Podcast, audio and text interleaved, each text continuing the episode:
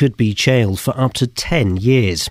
Detectives are trying to find four men who were seen near where a teenager was murdered in Luton. The 19 year old was fatally stabbed in the heart in the early hours of Friday morning. A 43 year old man has been released on police bail. Detective Chief Inspector Sean Basra of Bedfordshire Police says the four men went into an alleyway near Hastings Street. Post mortem report suggests that the cause of death was a single stab wound to the chest. I know there was a lot of pedestrian traffic in and around the area at that time. I'm particularly interested in a group of four males that were seen in an alleyway in Hastings Street going into Elizabeth Street. GPs have started referring patients back to the controversial surgery centre at the Lister Hospital in Stevenage. From this week, the centre is back under NHS control. Tony Fisher reports. Four months ago, the Care Quality Commission said the licence of the privately run centre should be suspended, and many doctors in Hertfordshire stopped sending patients there. It followed the deaths of three patients after routine surgery and the loss of thousands of patient records. The NHS has now paid £53 million to buy it back from Clinicenta and carry out surgical operations themselves. An innocent man who spent years in prison for the murder of his girlfriend in Milton Keynes has submitted another claim for compensation. Barry White was wrongly jailed for the murder of 19 year old Rachel Manning over a decade ago. Earlier this month, another man was found guilty of the crime. Barry has told Iain Lee that it's not up to him how much compensation he gets. What, what price can you put on 13 years? That's not up to me to decide. That's up for their solicitors and the government to decide how much I get. In sport, Andy Murray has helped guide Great Britain back into the elite group of tennis. The Wimbledon champion returned to the Davis Cup team to beat Ivan Dodig in straight sets as Britain won 4 1. The weather for beds, Herts and Bucks will be cool today with blustery showers. Top temperatures around 14 degrees Celsius, 57 degrees Fahrenheit. Get the latest news and sport online at bbc.co.uk slash three counties.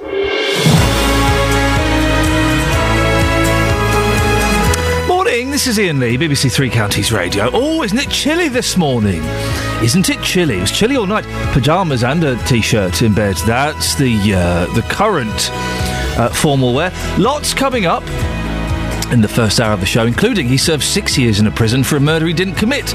He's now seeking compensation. You can hear my exclusive interview with Barry White. We'll have the, all the latest exciting news on the NHS taking control of the Stevenage Sur- Surgery Centre. And the Queen gives the corgis lashings of her special gravy. Isn't that um, an image to behold? We've sent Justin Dealey out to ask what treats do you give your pets? Boy, oh boy, oh boy, oh boy. If you want to get in touch this morning, you can do. Facebook.com forward slash BBC3CR can send me a text 81333, start your text 3CR, or you can give me a call 08459 455 555.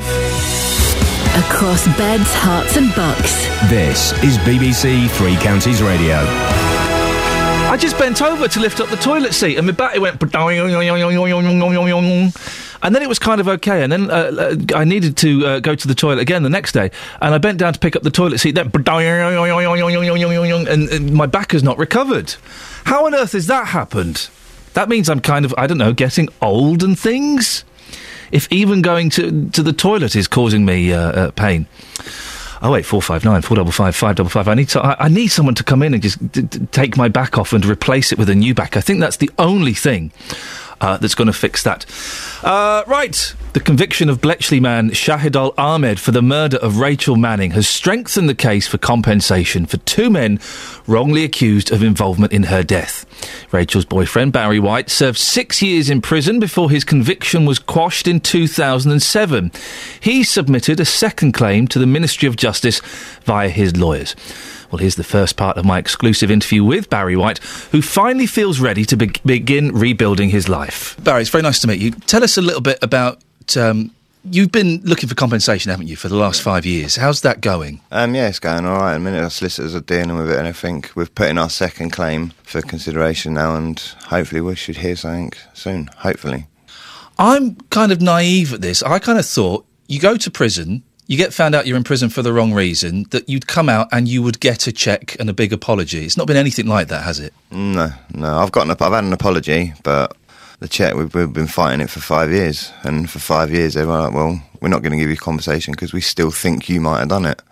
Is that really what the, the implication you, that they've made? Yeah, yeah. We've got letters indoors saying in, saying that we we're not giving you compensation because in our eyes we still think you might have done this crime, Even though the, the conviction was overturned and you were found not guilty. even though conviction was overturned. Yep, H- How does that make you feel? it's horrible, horrible. Like, I've been proven innocent. Now you're telling me you still might think I've done it. How do you get? How do you deal with that? It is. It, it, it's a horrific story, uh, uh, and um, I, I can't even begin to imagine what you feel like. You lose your girlfriend in a horrific crime.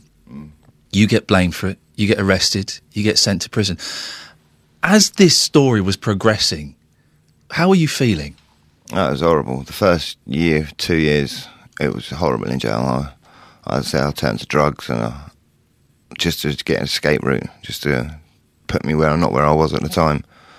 When the police arrested you for the murder, what, what did you think? I was just in shock that they arrested me and was questioning me for three, like two or three days, and I was thinking that I never done this crime. I'm telling you the truth, and you just don't seem to believe a word I say. And that, that just must have been so frustrating. You're just you're sat there telling the truth, and, and all the coppers going, "Yeah, okay, son, Yeah. now come and tell us the real truth." Yeah, exactly. Yeah, that's how it felt. Like they felt like they built, put me in the middle, and just built the case around me. Not built the case and went, well, this is the evidence. It proves it was you. They've just got me and said, right, it was you. Let's build the case around it so it suits you. Were you constantly thinking all the way through the arrest, all the way through the court case, when you started going to prison? Were you thinking at some point someone is going to stand up and say, "No, hang on a second, we've got the wrong fella"? Yep, yep. All through my jail time, I thought they were going to come to my cell. I'll come on, Barry. Look, you're free to go.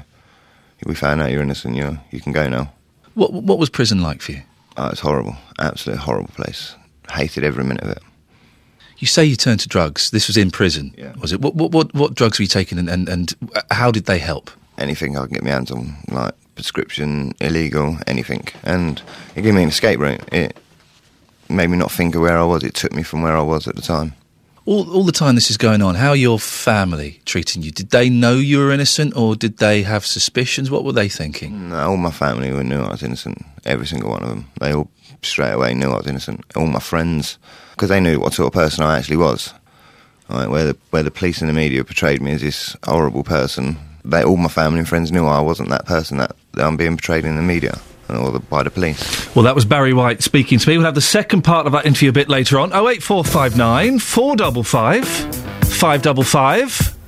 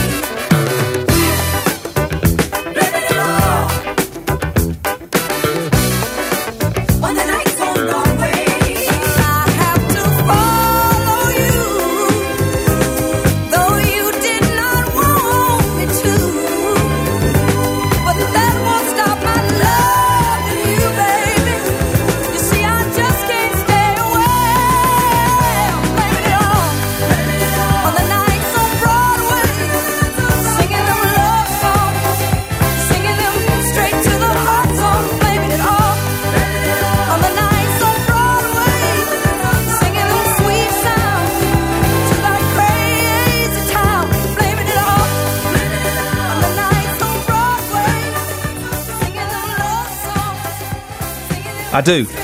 Morning, this is Iain Lee, BBC Three Counties Radio. What are you doing in here? I've got something to tell you in a bit. Something serious to tell you in a bit, but I just thought I'd Yeah, but that's early. not. That's five minutes away. I know, but I like Candi Staton. What can I tell you? Okay, so we're, go- we're going to be sat here for the next. You're going to sit here and watch The Master at Work. Yeah, go on. There's Catherine Boyle, by the way. You probably don't remember her. Uh, um, what, what do they call it? A voice, because you've been on holiday, No, I've been away for five days. and then. So when's your next holiday? Thursday. Thursday. Unbelievable. Yeah, but you know, a little bit of a good thing. little, a little bit of a good thing. well, it's it's nice to have you back for three days. Yeah, but then I'm back constantly. You'll be sick of me by then. Um, now, so oh eight four five nine four double five five double five is the telephone number. It is a little bit partridge, but we are there is a story in the, one of the newspapers. I, it's over there. The Queen's sp- keep quiet. I'm being that man off Partridge that goes, yeah. No, well, don't. The Queen uh, makes special. The Queen gives her corgis her special gravy. Now, that's no use, Catherine. That's how is that helping anything apart from possibly getting us court-martialed? Uh, so w- we, we are sending Justin Dealey out. Uh, is it dark in here? Yeah. I think I think something's happened. Either uh, well, the lights are, are not working. That would be it. Uh, so we're sending Justin Dealey out uh, around uh, Beds, Herts, and Bucks, Luton, to find out what treats. Let's be honest. Uh, to find out what treats you give your pets. Now, I don't give I don't give my cat treats anymore. I used to buy her Christmas presents and would wrap them up. Uh, and then uh, I don't- maybe about three or four years ago, I thought "Uh, that's a really stupid thing to do. My sister's cat still gets an advent calendar. An advent calendar. That flipping rabbit keeps escaping. It's because you're not treating him enough. I've got He's given been talking treats. to Velvet. They don't. I don't think they even. They won't talk to each other. I tried to initiate contact between Benjamin Bunny and Velvet the cat at the weekend. It's like Velvet, come and have a look at the rabbit. Velvet would be right up for that, wouldn't she? She was. out- They were having none of it. They just. They wouldn't even look at each other. I think they have had words at some point. I think there has been some form of tension between the two pets, uh, and they're like, "We just please don't make this make us talk to each She's other." quite posh and he's, and he's from Luton, isn't, isn't he? Is it a clash of worlds? It could be a class war going on in uh, my uh, pet uh, menagerie is a microcosm of society in all its They'll, class. they'll realise that they're really the same. Yeah, and then they'll rise up against me and kill me. I think that's how it works in Animal Farm. I'm not totally sure as I've never read it. I've only seen the film, the cartoon. Oh eight four five nine four double five five double five is the telephone number if you want to give us a call. This is BBC Three Counties Radio. Let's get the latest travel. Travel news for beds, cards, and bugs. BBC Three Counties Radio.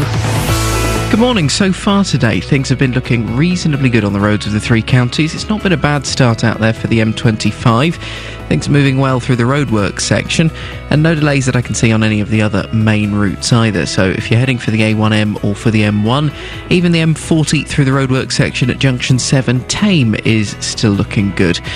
Works in Little Chalfont. The A404 westbound has some temporary lights for gas main work between Loudhams Road and St Nicholas Close.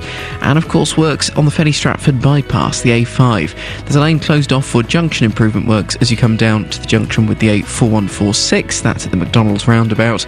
Can get very busy at times. Trains and tubes running well. Adam Glynn, BBC Three Counties Radio. Thank you, Adam. Right, it's 6.16. It's Monday, the 16th of uh, September. I'm Iain Lee, and these are your headlines on BBC Three Counties Radio. The Surgery Centre in Stevenage is back under NHS control following a number of deaths after routine surgery. Barry White, who wrongly spent six years in prison for the murder of Rachel Manning in Milton Keynes, is making another claim for compensation. The weather today will be cool with blustery showers.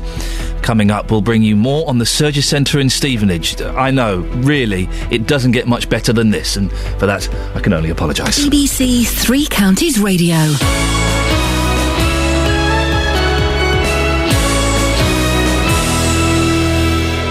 If you've got a problem with a company, a council, or an organisation, They were really, really unhelpful. They laughed at me. the JVS show fights for your rights and tackles your consumer problems. We have been back 11 visits, each time because of the problems my husband's been having. Since the beginning of June, I've had no schedule freezer. If you need our help, email jvsshow at bbc.co.uk. Gentleman then agreed to refund me my money. As of yet, he's resold the vehicle cancel and still no refund. The JVS Show, weekdays from 9, BBC Three Counties Radio.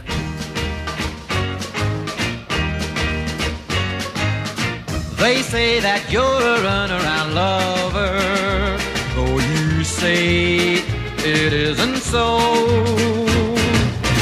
But if you put me down for another, I'll know. Cause a night has a thousand eyes, and a thousand eyes can't help but see if you are true to me. So remember when you tell those little white lies that the night has a thousand eyes. You say that you're at home when you phone me, and how much you really care.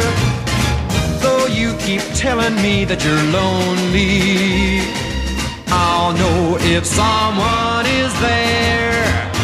Cause a night has a thousand eyes, and a thousand eyes can't help but see if you are true to me.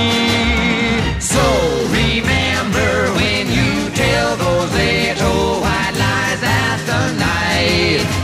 has a thousand eyes.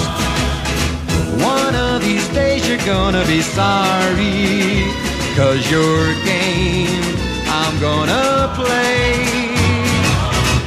And you find out without really trying. Each time that my geese astray, cause a night has a thousand will see me true. And no matter what I do, I could never disguise all my little white lies, cause the night has a thousand eyes.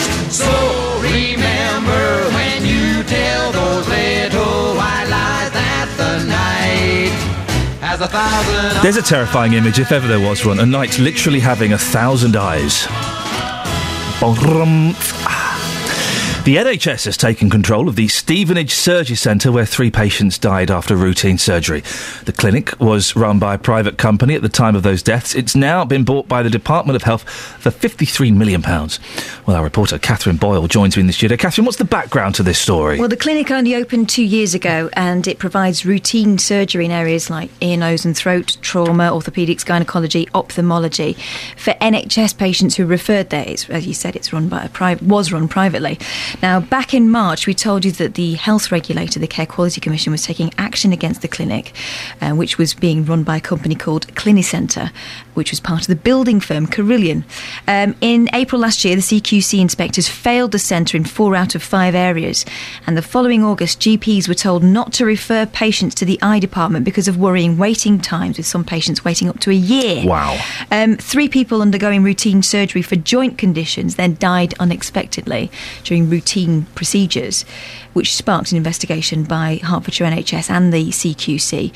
And in January 2012, it was established that 8,500 patient records had been lost. So it's really sort of a catalogue of things. That's incredible. And in May, it had its licence taken away, didn't it? Yeah, the CQC issued a notice of suspension on the 16th of May. Carillion then had 28 days to appeal.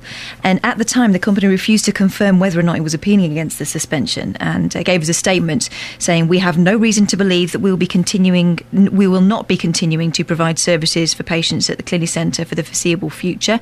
We can assure the local community that all our staff at Clinicenta remain committed to delivering the very highest levels of care for patients and that we're working hard to meet the CQC's requirements. Even then, though, the, the future for the clinic staying in private hands didn't look positive, did it? And Stevenage MP Stephen McPartland's consistently repeated his calls for the failing, as he calls it, and uh, of Surgery Centre and asking for it to be returned to NHS control. He's told us in the past that it's not um, up to the job of providing the best possible healthcare for patients and his constituents, and Carillion should have its licence suspended. Now, those calls were echoed by Michael Mancy from Hitchin. You'll remember this story because um, Michael spoke to us a number of times um, telling us about the death of his sister Anita. Mm. She died three days after a knee replacement operation at the surgery centre. And Mr. Mancy was angry that he'd not been told about an investigation into her death. Um, he was told that she'd had a heart attack. And Mr. Mansi told us at the time, I think it's most strange because she had an ECG before the operation to make sure her heart was okay. He told us there are so many things unexplained. I'm very suspicious. And so, uh, after all this, the NHS is bring, bringing the clinic under its control. Yeah, a hospital operators, Carillion said the transfer was by mutual agreement. NHS Central Eastern Commissioning Support Unit said the decision to transfer services um, was an agreement between the Department of Health, East and North Hertfordshire Clinical Commissioning Group, uh, NHS England, and Clinicenta. So that's the mutualness uh, or mutuality. Um, they also told us um, there'll be no break in service during this transfer, and patients who are currently receiving treatment at surgery centres should continue to attend their appointments as usual. The NHS says its priority is to ensure patient care is not affected. Carillion unfortunately won't comment on losing the contract, but in a statement confirmed that the agreement had been made. And their managing director Mike Hobbs said there'll be no break in service provision, and the NHS will retain the Lister Surgery Centre buildings and equipment for continued use. I do find it odd that it, that, that Carillion is a building firm, and I know you g- firms, you know, have different kind of sections and things, but it seems odd that a, a, sur- a, a clinic centre, a surgery centre at the hospital, a doctor, whatever, was part owned or owned by a building firm. It just shows how far these companies reach out, I suppose. Very strange. Catherine Boyle, thank you very much. Oh eight four five nine four double five five double five. Get out of my mind.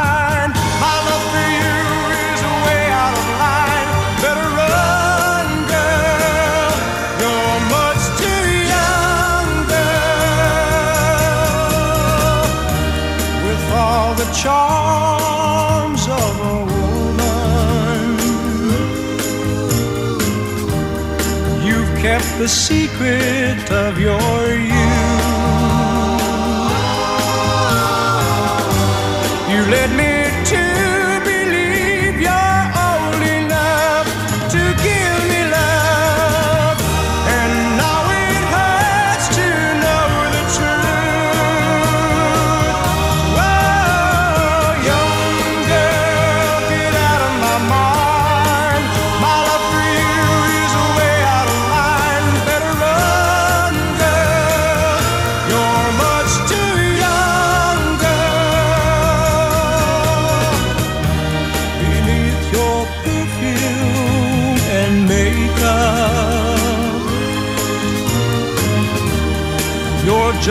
baby in disguise.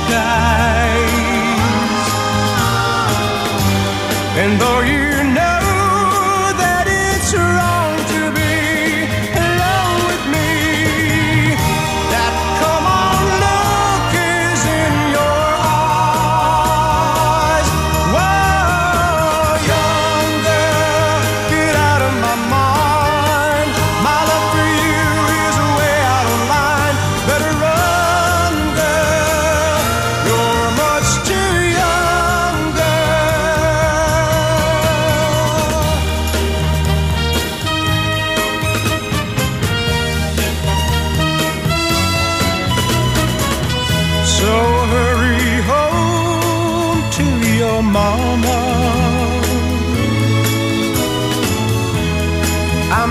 she wonders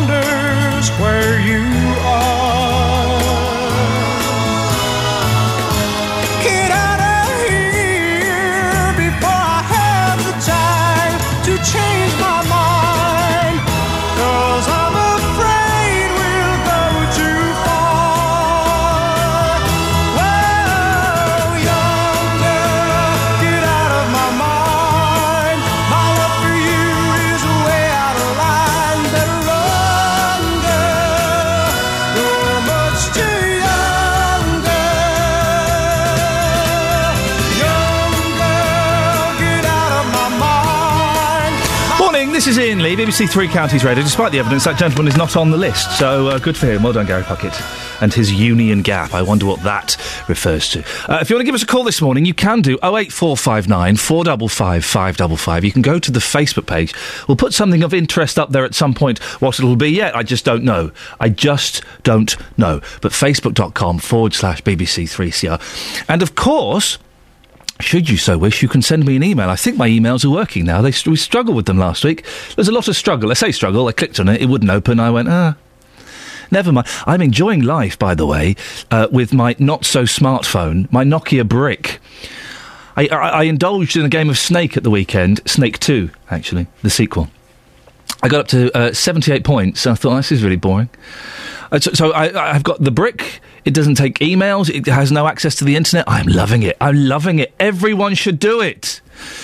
Does phone calls and it, it receives texts. It sends texts, but it's so hard to type because you have to do the C. uh, uh, E. You have to keep tapping and tapping to get the letters. I don't even bother sending texts. If I do, I've started using text speak as well. I know. Everyone should downgrade.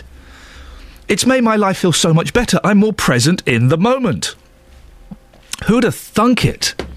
And uh, here's ah here's here's the rub.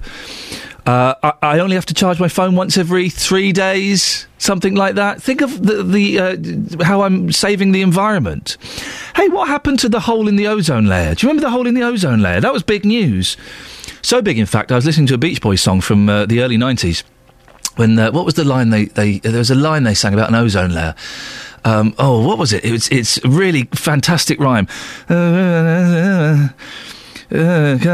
gonna. Looked in the future, and what I saw was a world in harmony with natural law. Oh no, that's not it.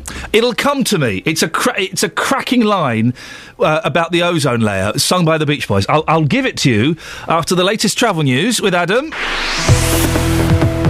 Travel news for beds, cards, and bugs. BBC Three Counties Radio.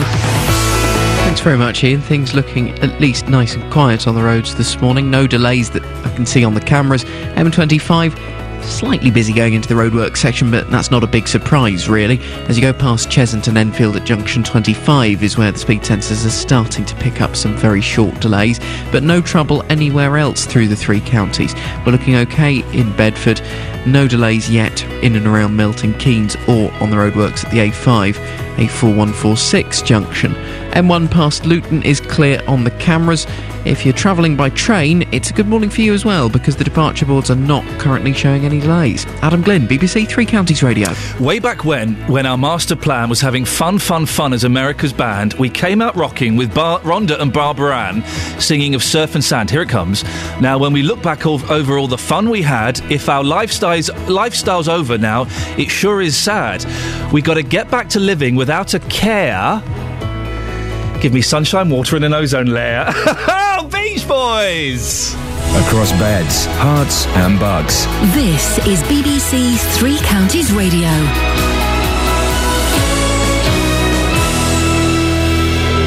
It's half past six. I'm Lee Agnew. The headline Security firm Serco has dismissed three employees at the Yarl's Wood Immigration Centre in Bedfordshire. It follows a report in the Observer newspaper alleging that women there have been subjected to unwanted sexual advances. People who commit benefit fraud could face longer prison sentences under new guidelines published today. The changes mean some offenders could be jailed for up to 10 years. The controversial surgery centre at the Lister Hospital in Stevenage is back under NHS control this morning. Doctors have refused to refer patients to the privately run centre since May, following the deaths of three patients after routine surgery. And an innocent man who spent years in prison for the murder of his girlfriend in Milton Keynes has submitted another claim for compensation. Barry White was wrongly jailed for the murder of 19 year old Rachel Manning over a decade ago. The weather will be cool today with blustery showers, top temperatures around 14 degrees Celsius, 57 degrees Fahrenheit. Three Counties Sports. BBC Three Counties Radio. Cristiano Ronaldo says he has no plans to return to Manchester United. He signed a new contract that will keep him at Real Madrid until 2018. Ronaldo says he wants to finish his career in Spain. Manchester is uh, it's the past. Now my club it's the present. It's Real Madrid. Now it's this is, is my home. My family it's here, and I'm really happy here. The clubs who knock the door to ask something about me, but they always know that my only goal is always to be here and to play in this club for for maybe until the end of my career. In the Premier League yesterday, Southampton and West Ham drew nil-nil at St Mary's. Luke Chadwick, Sean Williams and Patrick Bamford helped secure a 3-1 victory for MK Dons against Notts County on Saturday. Goal scorer Sean Williams is focusing on his own team's efforts. I think we're just taking each game as it comes. We're not worrying about other teams' results and how they're doing. We're just we're just worried about our own performances and making sure we can get as many points on the board as possible and Peterborough's up next, so we'll focus our attention on them when uh, when we come back in training. And in tennis, the Wimbledon champion Andy Murray says he will play in Great Britain's Davis Cup World Group tie in February. Murray won both of his singles matches and was part of the doubles team which saw Britain win their playoff tie against Croatia. And that's BBC Three Counties News and Sport with more at 7 o'clock. So, Lee, Davis Cup's not golf then? It, not this week. Is it ever golf? I don't. I'm talking to the wrong person, aren't yeah, I? you are really, aren't you? Thanks very much. Call 08459 455 555. BBC Three Counties Radio. Not one person in the building knows anything about sport. Uh, 08459 455 555. Coming up uh, in a little bit, we'll find out the latest uh, about Yarl's Wood Detention Centre. It's been in the papers this weekend, but before that, Phil's in, in Wickham. Good morning, Phil. Hi, Iain. How are you doing? I'm, I'm doing all right. There's a light bulb has gone in this studio, uh, which is making everything look a little bit darker, and it's it's kind of it's making me sad, as in seasonal affective disorder. Oh well, I'm blind anyway, so don't bother me. I've Oh, got my lights, I've got my lights off in my flat anyway. Look at you showing off your blind so and so. Oh, you see, you've got one up on me. Yeah, it's good. Yeah, don't worry. The electric bills are low anyway. Hang on a second. Did you say yeah? it's good. Yeah. I just- I- not, not often you hear many blind people saying, "Yeah, it's good." Actually, Oh, all right. Phil, what have you called in for? What can I do for you? Yeah, I've just done about your um, about your phones. Oh yes, I've, I've Yeah. downgraded to a not so smartphone. Yeah, well, what I do, um, I've got an iPhone 5 for the internet. Yeah. Um, and I take it out and about because I've got unlimited internet with that. Um, but what I tend to find is it, it eats the battery so much you can't do everything on it. On the iPhone. Yeah. Oh, it's terrible. Yes. Yeah. So what I've done, I've got um, a Nokia. I, I don't know if I can plug it or not. It's, it's got a QWERTY keyboard on it. Right. Um, it's fantastic. So you don't have to keep tapping all the time. You just got like a QWERTY keyboard. Um, it's got a 12 or 13 hour talk time. And all I can do is get me texts. I can talk on it, and Do you- I do you- emails, and that's it. Do you work in a phone shop or something? Because you're, you're selling. It sounds like you're selling me a very smart package there. Well, yeah, I can tell you the name of it if you want it. No, listen, I'm, I'm happy with my brick. All my brick does phone calls and texts. That's yeah, it. well, yeah, but this this what this does as well. I mean, I've I've, I've always had, had phones on my life and messed about with them, but this is perfect because Yeah, I've had phones you all my life. everything with it. You, you, know, with the smartphones, you just can't do everything on it. It burns the battery too much. You know. Phil, thank you very much. I, I appreciate uh, y- your interest. Phil said an interesting thing there. Text is text is is text, but it, I, I, lots of more and more people. Uh, I should have asked him about that. More and more people are saying texts is strange, isn't it? Oh eight four five nine four double five five double five. Bit of Lulu, yeah.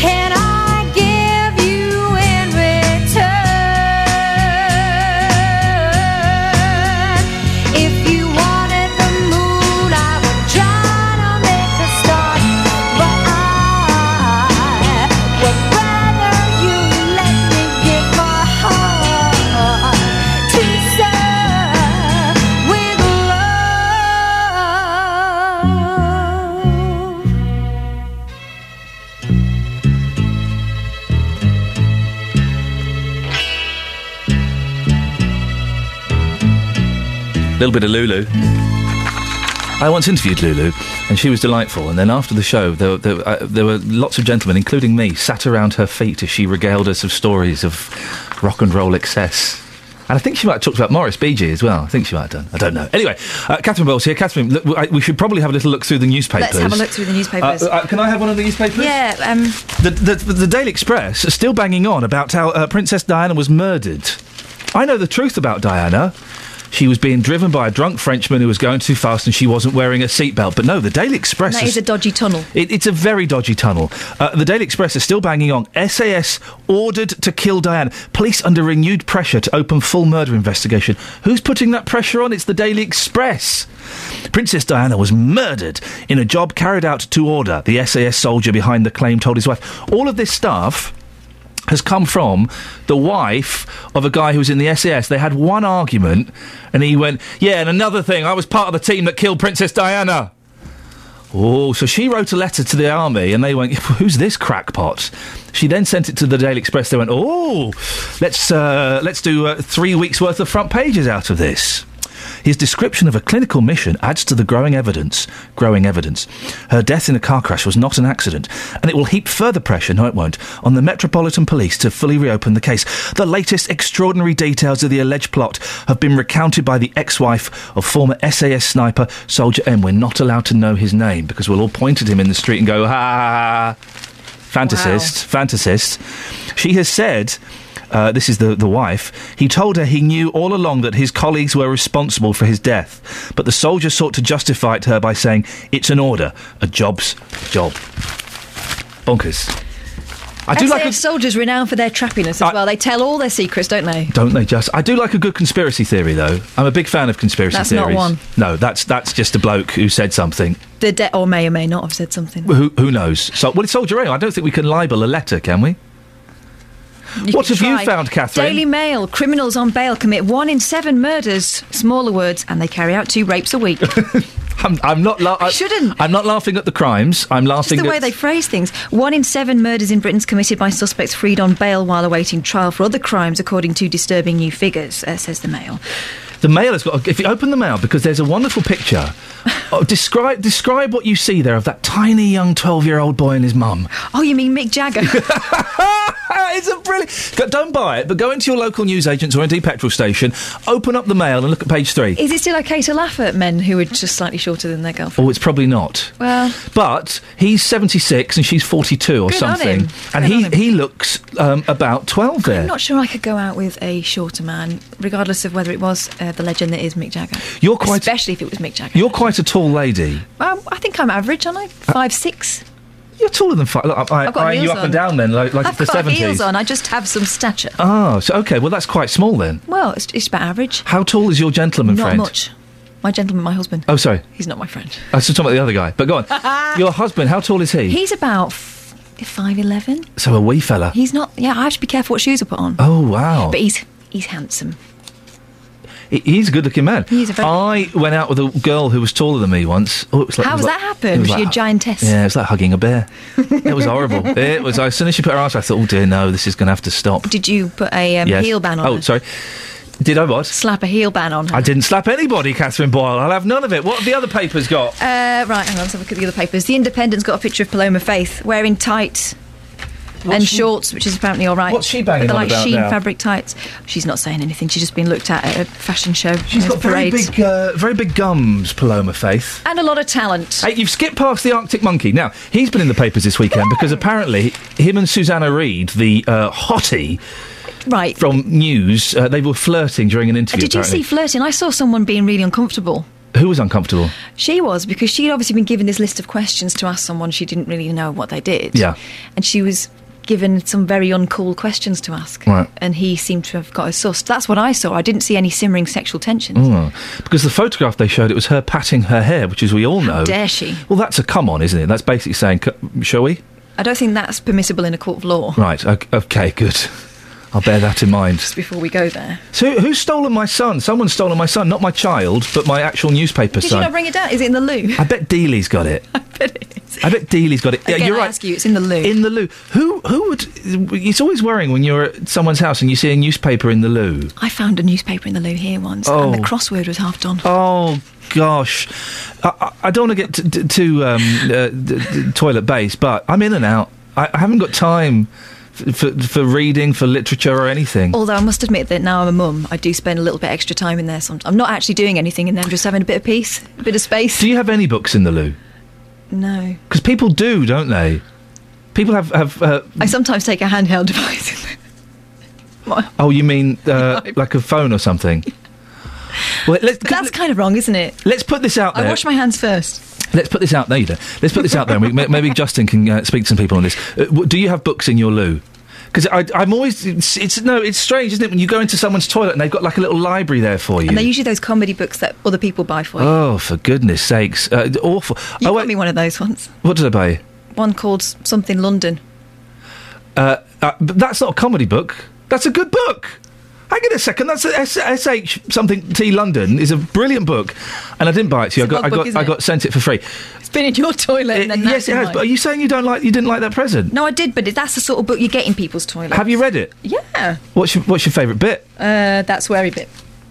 All right, let's do books. Books in toilets. Does anybody? Where are you going? Oh, and I'm not going now. No. Oh wait, do this one of the serious papers to justify this. Oh eight four five nine four double five five double five. Is there anybody listening to this who still keeps books in toilets? When I was a youngster, my grandparents, my granddad was Scottish. He used to uh, keep uh, Oor Wullie. Do you remember Oor Wullie? Yes. They used to keep. I'm not doing that. That the Broons? The Broons. Oor Wullie. He I used to think you have to be Scottish to get that. Yeah, I d- couldn't understand a word of it, but that was in the toilet, and I used to enjoy reading that. Oh eight four five nine four double five five double five. Does anybody keep books? Andy Capp. That's what my grandparents had. Andy, Capp. again, that wasn't funny, was it? I didn't really get it. G- quick look at one of the serious newspapers. This is quite an interesting one. Sheila Hancock says she burned all her diaries to spare her family after she wrote the book about her late husband John Thaw. Oh yeah. Um, she didn't want to hurt her, her family with the raw and angry emotion she felt at the time, Oh. so she's uh, burnt her diaries. Why would you? Why would you even bother writing a diary? No one writes Some diaries. people write them to get the feelings out, don't they? You know, sometimes if you want to remember something, you can't stop thinking about it. You put it on a piece of paper, it's gone. Or you can do the same with. Have you seen the advert for ITV drama that's got John Thaw in it? Yes. Oh, it's. Cr- I don't like that. It makes me very uncomfortable. Not not not, not that uncomfortable. It made me go ooh. On that bombshell. Thanks, Catherine. Do you want to go and do some work? Yeah, go on. Ta. Oh eight four five nine four double five five double five is the telephone number. Do, do- do people still keep books, little libraries in their toilet? I, I always find it a strange. The, the only time I've ever read the um, uh, the Economist or the New Statesman was in a, a, a toilet. I know. Right, it's a quarter to seven. Let's get the travel news now. Travel news for beds, cards, and bugs. BBC Three Counties Radio. Starting to get very slow on the M25. There's heavy traffic anti-clockwise going into the roadworks from Waltham Abbey through the Holmesdale Tunnel toward Junction 25 at Enfield and beyond, indeed off toward Potter's Bar at Junction 24. As you continue round, heavy from the M1 to Chorley Wood, Junction 21 through to 18, and also slow from Maple Cross to the M4, Junction 17 to 15. Routes into London starting to get slow as well. We're not doing too badly on the A10 through Enfield at the minute, but the A1 is definitely looking busy in Mill Hill on the cameras around Apex Corner down toward Mill Hill Circus. Roadworks ongoing in Beaconsfield, Dorney Hill, the A355. Temporary lights are up between Burnham Road and Hare Hatch Lane near Dorney Bottom. Things may slow down through the morning around there. M40 and M1 still doing fine on the cameras as far as I can see. Adam Glynn, BBC Three Counties Radio. Thank you very much.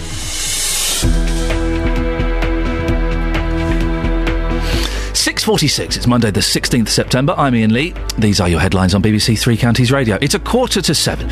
Security firm Serco has dismissed three workers at Yarl's Wood Immigration Centre after complaints of unwanted sexual advances. The Surgery Centre in Stevenage is back under NHS control after critical reports about the company that ran it. And Barry White, who wrongly spent six years in prison for the murder of Rachel Manning in Milton Keynes, is making another claim for compensation. 08459 455 555. Let's get the weather now with Elizabeth Rizzini. Beds, Herts, and bucks weather. BBC Three Counties Radio. Hello, a very good morning to you. It is a rather chilly start to the day and it's still pretty windy outside as well. We are going to see some showers a bit later on um, through the morning and into the afternoon, but to start with, it's nice and bright and there's plenty of sunshine out there. The temperatures are going to climb through the morning, but it's still going to feel unseasonably cool, I'm afraid. We're only looking at highs of up to uh, 14, perhaps just 15 degrees Celsius in Luton and Milton Keynes and Stevenage, too. That's uh, just 59 in Fahrenheit, so temperatures rather disappointing for the time of year. Now, in terms of wet weather, there will be some showers around. They're going to blow along quite nicely in that wind, so they'll be there one minute and gone pretty much the next. Some of them could be quite heavy in nature, though, so something to watch out for. Lots of spells of brightness in between. Um, into this evening, the showers will fade away. A dry night, still quite windy overnight tonight. Temperatures dropping to a rather chilly six or seven degrees Celsius.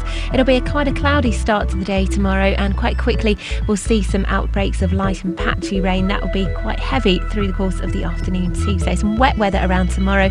Generally quite cool and unsettled for the rest of the working week at least. That's the forecast.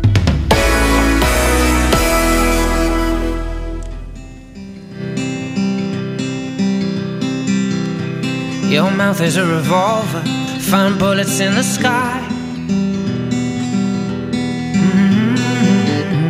Your love is like a soldier, loyal till you die. And I've been looking at the stars for a long, long time. I've been putting out fires all my life. If everybody wants a flame, they don't want to get burned. And today is our turn.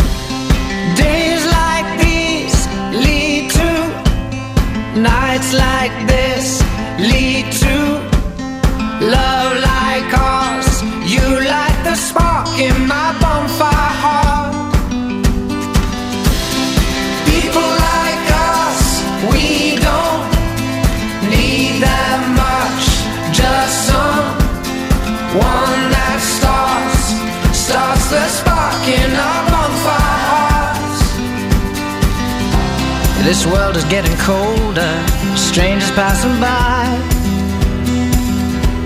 Mm-hmm. No one offers you a shoulder, no one looks you in the eye. But I've been looking at you for a long, long time, just trying to break through, trying to make you mine. Everybody wants a flame, they don't want to get burned. Well, today is our turn.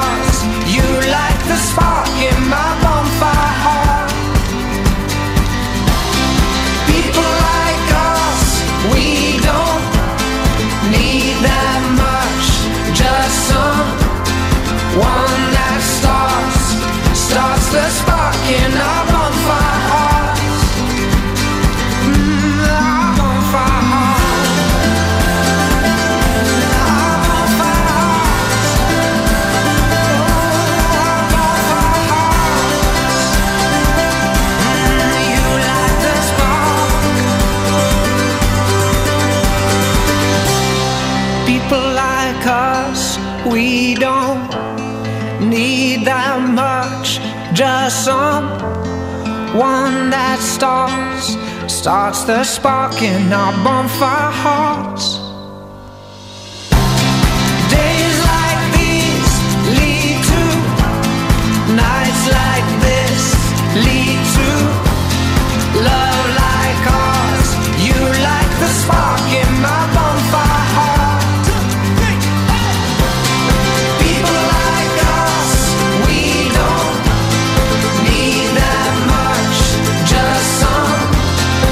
Good to see James Blunt back to his fine form that he's famous for.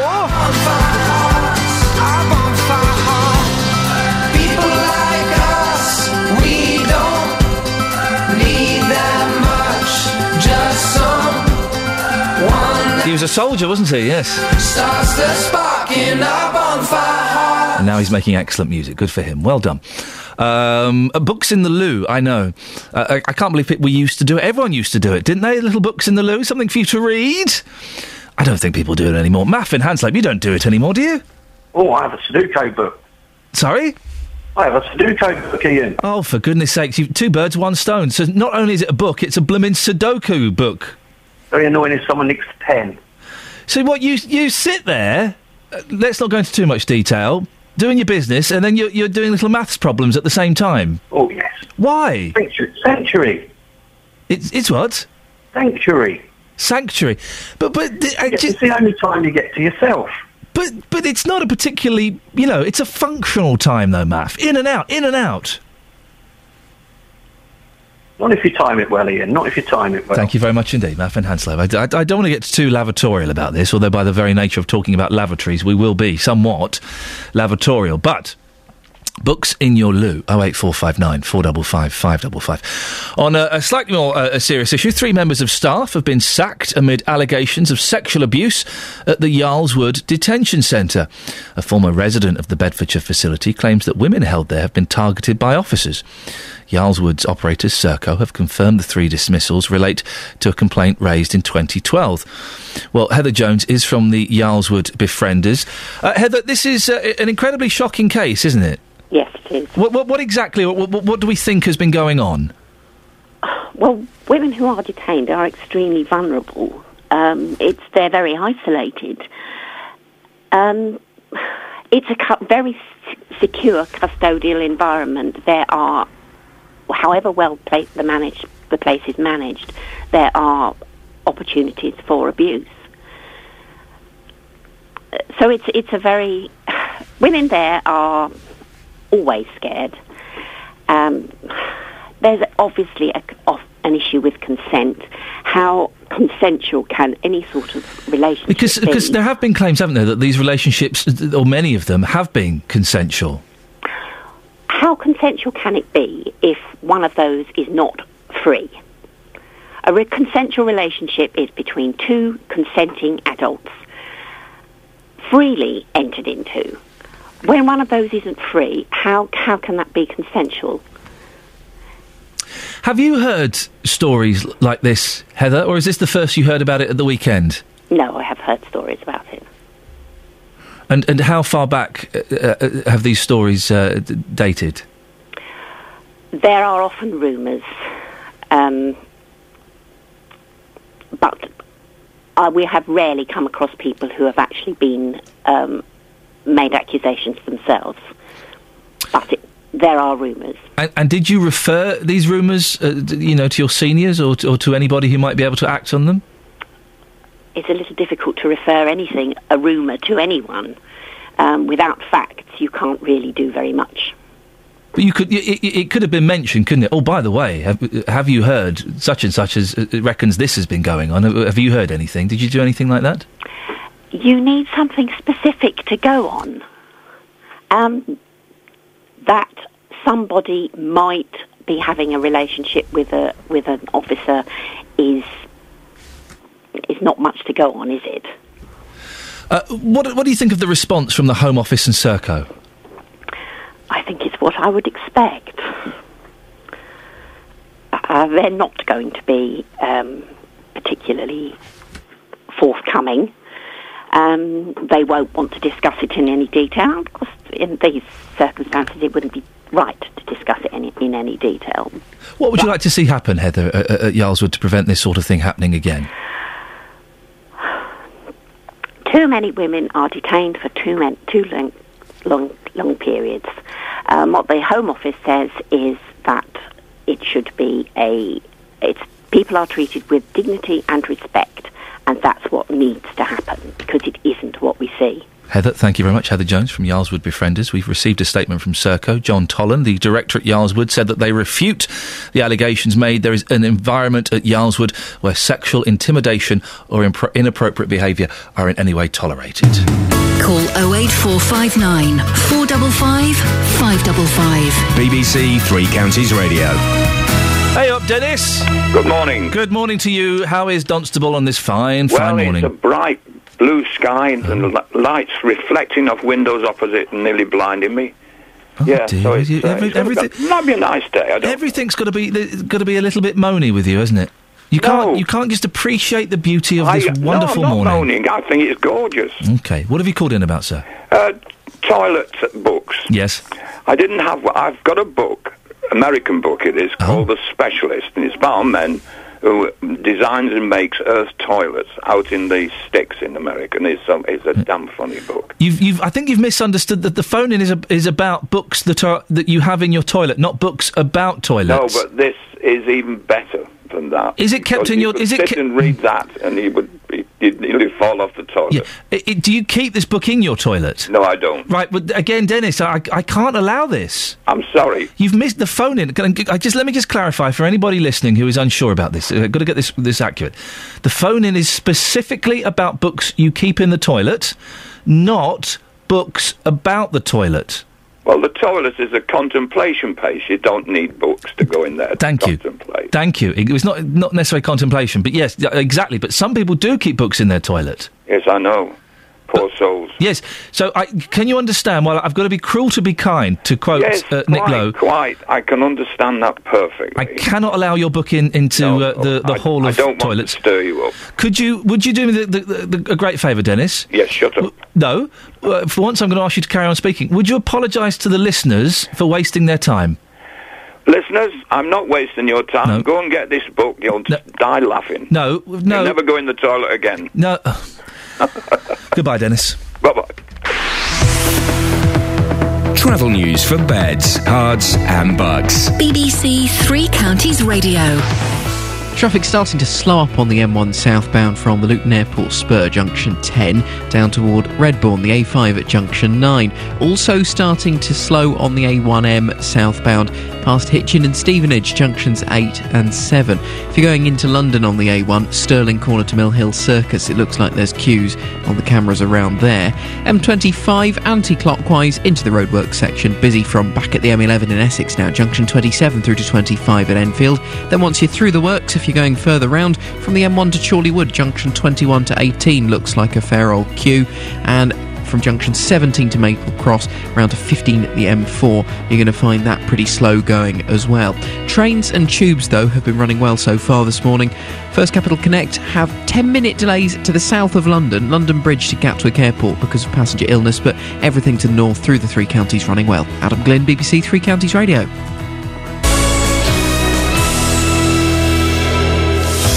Adam. Morning, this is Iain Lee, BBC Three Counties Radio. Coming up, we'll have the uh, uh, second part of my exclusive interview with Barry White while he tells me what life has been like since he was cleared of all charges of murder. We'll have that after the news.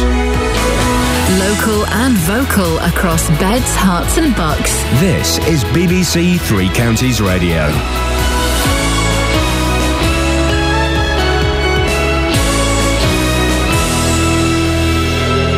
It's seven o'clock. I'm Lee Agnew. The headline Staff sacked at Yarl's Wood Detention Centre, longest sentences for benefit fraud, and the Lister Surgery Centre back in the hands of the NHS. BBC Three Counties Radio. Security firm Serco has dismissed three employees at the Yarl's Wood Immigration Centre in Bedfordshire.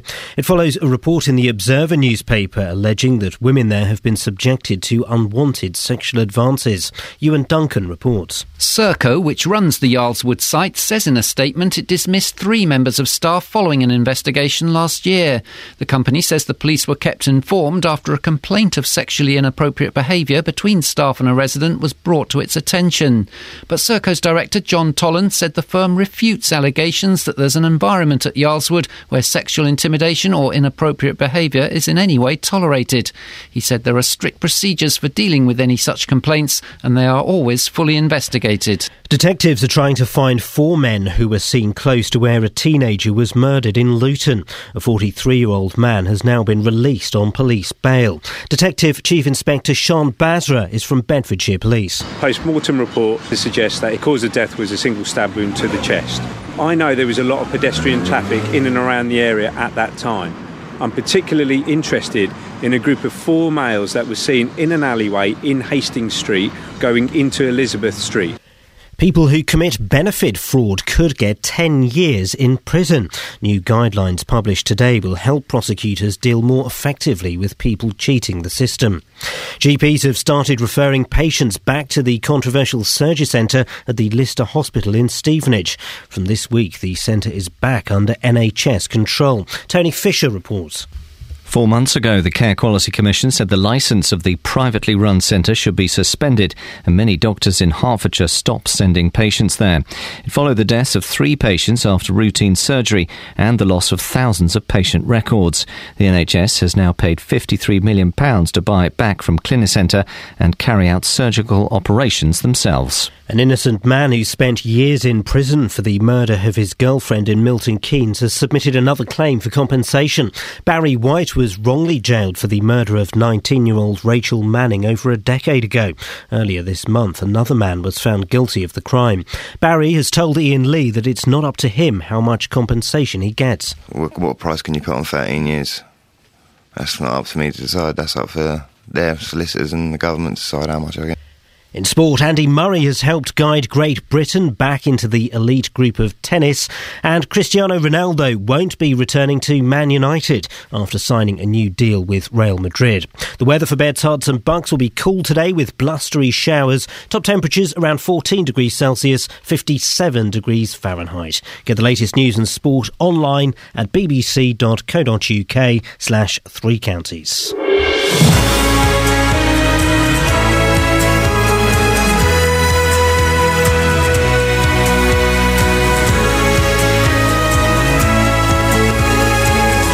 Morning, this is Iain Lee, BBC Three Counties Radio. I've hurt my back by lifting a toilet seat. There's a toilet theme running through the show today. You can tell Catherine Boyle's producing. I'm being very brave about it, though. I'm not. I'm being very brave, despite the fact I'm in agony.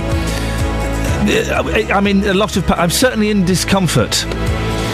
I'm being very brave and not banging on about it too much at all. Lots coming up between now and eight o'clock, including the second part of my interview with Milton Keynes man Barry White, who served six years for a murder he didn't commit.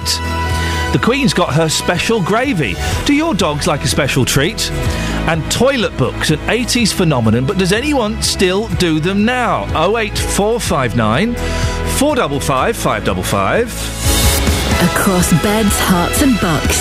This is BBC Three Counties Radio. I'm also, Lee mentioned earlier, this front page of the Times, 10 year jail term for benefit fraudsters. We should get Justin Dealey. Where is Justin Dealey? Is he, is he going to come on the show this morning? We've heard nothing from Dealey. What is, what is this? He's working part time or something? Dealey, where, where on earth? Get him on the phone now. Phone him up. Get him on the phone now. To find out exactly what's going on with him. I mean, not that he, w- the show was was uh, lacking or in any way lightweight in the first hour because we didn't have Dealey on, but for goodness sakes, the man is paid very, very well out of your licence fee. He's barely dared to come on the radio. I wanted to go out and ask some people about this. Uh, 10 year jail term for benefit fraudsters, middle class cheats targeted in new crackdown. Benefit cheats face increased jail terms of up to 10 years under an unprecedented crackdown on those who flout the system. Well, what do you think? Should you be sentenced for up to 10 years if you uh, are a benefit fraudsters? Uh, middle class and professional cheats will be targeted as the offence is brought into line with crimes such as money laundering and banking fraud. Uh, Mr. Starmer, the Director of Public Prosecutions, um, it says it's time for a tough stance against the perpetrators of benefit and tax credit fraud, which cost uh, Britain around £2 billion. It's a myth, he says, that getting one over on the system is a victimless crime. Well, what do you think? Should people who uh, benefit fraudsters, should they go to prison for up to 10 years? Oh, wait, 459 455 555 is the telephone number. Should you wish to give us a call. Justin Dealey's not even answering his telephone. Where on earth is he? Where on earth is this man? Justin, where on earth are you? Hello, hello, Iain. You right? Where? What are you doing? I'm, I'm, I'm out talking to dog owners. Mo- Morning, Shirley. He Yeah. wants to get Yeah, don't swear. Don't swear. Don't swear. Wh- wh- who's that you're with? his own. No, no, That no, right, no, no, don't swear, don't swear. I don't, I, I don't think we heard that, so we just got away with it. But do give her a, a light. What, what's she? What's Shirley saying? And who is this Shirley? No, no, I- I'm out and about this morning talking about uh, dog treats that, that you sent me out on about the Queen feeding the corgis gravy Yes. and fillet steak. So um, a lady has just come up to the car. I've got a course out in the mornings. We go out in a branded vehicle, Yeah. and um, she, she's seen that it says BBC Three Counties. And she's a big on it. fan of the show, is she? Well, well, she's a fan of the radio station, but clearly not a fan of you. She Oh. says, uh, "Tell him he needs to, to shut his." Oh. Uh, I think you can uh, leave the rest to your imagination. Well, d- but can, can I speak to her? Uh, you let me just drive over one second. Mind you, don't bump into her. No, no, no, no. Hold on a second. Hold on a second. Right.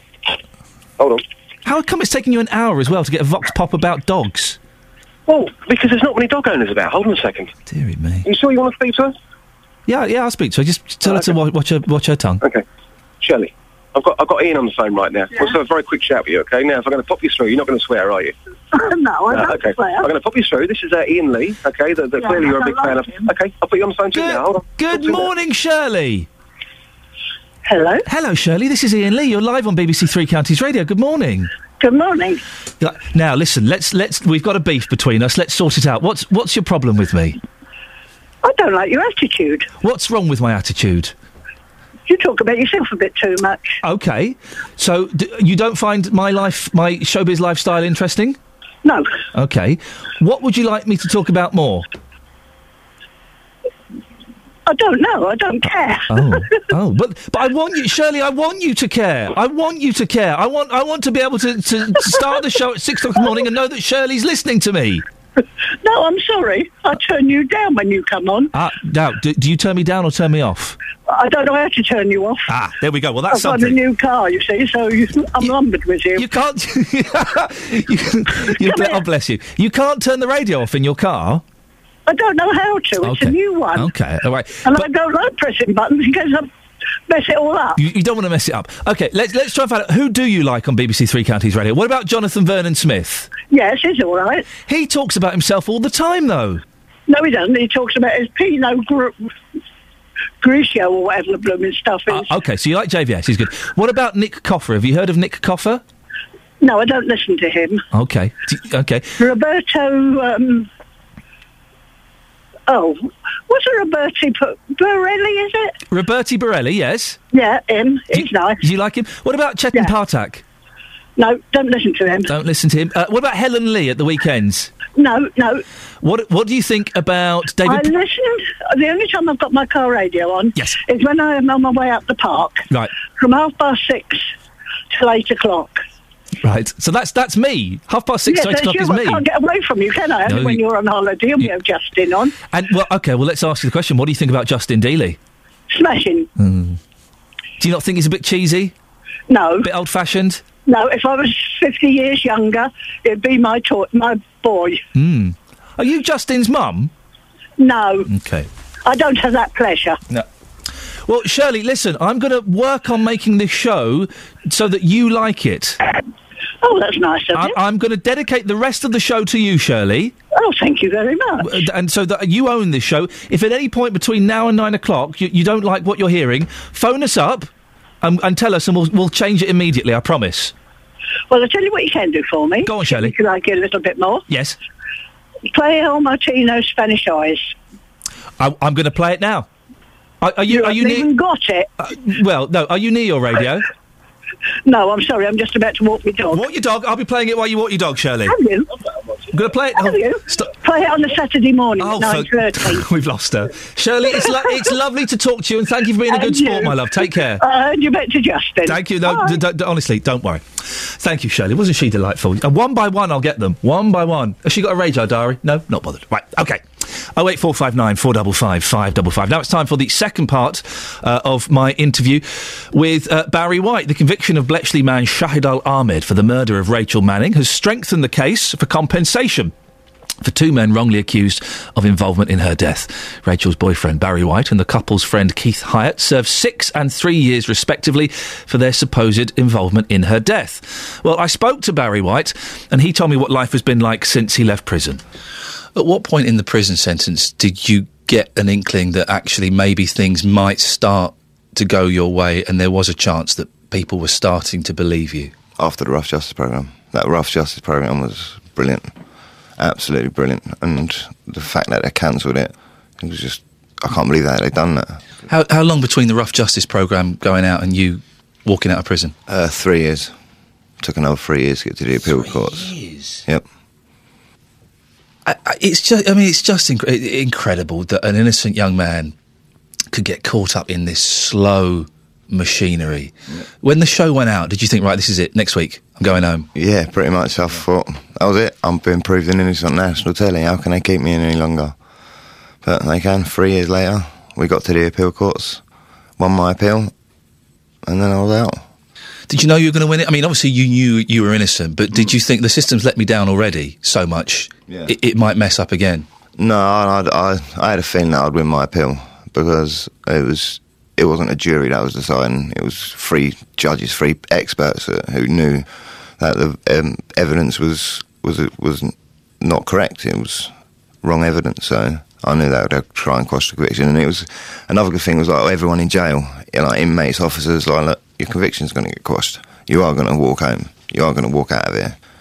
But I didn't realise it would take three years to get there. That first time you walked out of court, a free man, innocent, how did that feel? Oh yeah, that was an amazing day. Absolutely amazing day. I, it was it was a bit surreal. Like just thinking, right, that's it. I'm out. I can I can go and do it. I can I can get on with my life. I can start again. I can see my friends and family. I can go. I can go swimming. I can go and do all sorts now. Not being stuck in a cell all day every day. Have you been able to get on with your life though? Because six years mm. you're in prison. Were you able to get on with your life? I've I've tried getting back on with my life. It's been difficult. It's it's still difficult, but I've got to try to get back on. Like I said, my friends have been there, my family have been there to support me. I've got a beautiful little girl now who who makes me smile, and she's my life. She's she's what I get up for. And How old? four now. Good luck. Yeah, thank you. I got a three and a half year old boy, and they're bonkers at that Oh, age, yeah, aren't they're they? proper, proper crazy, proper. But it's the best. Yeah, it's the best thing in the world. Do you still get? I mean, it was only uh, uh, two weeks since uh, Shahid Al Ahmed was found guilty, so we know that he did it. Up until that point, were you still getting people kind of nudging each other in the pub, going, "There's that uh, Barry White. I'm still not sure about him." No, no, not anymore. Like after this, man was. It's been. I've had a lot of support. Like a lot of my friends and they all know. Everywhere I went after the rough, it was that rough justice program. After that rough justice program, everyone knew I was innocent. Then everybody. Were you able to mourn the death of Rachel, your girlfriend at the time? Were you able to kind of mourn her passing with everything else that was going on? No, not really. 'cause I constantly had the police arresting me and then being charged and put in jail.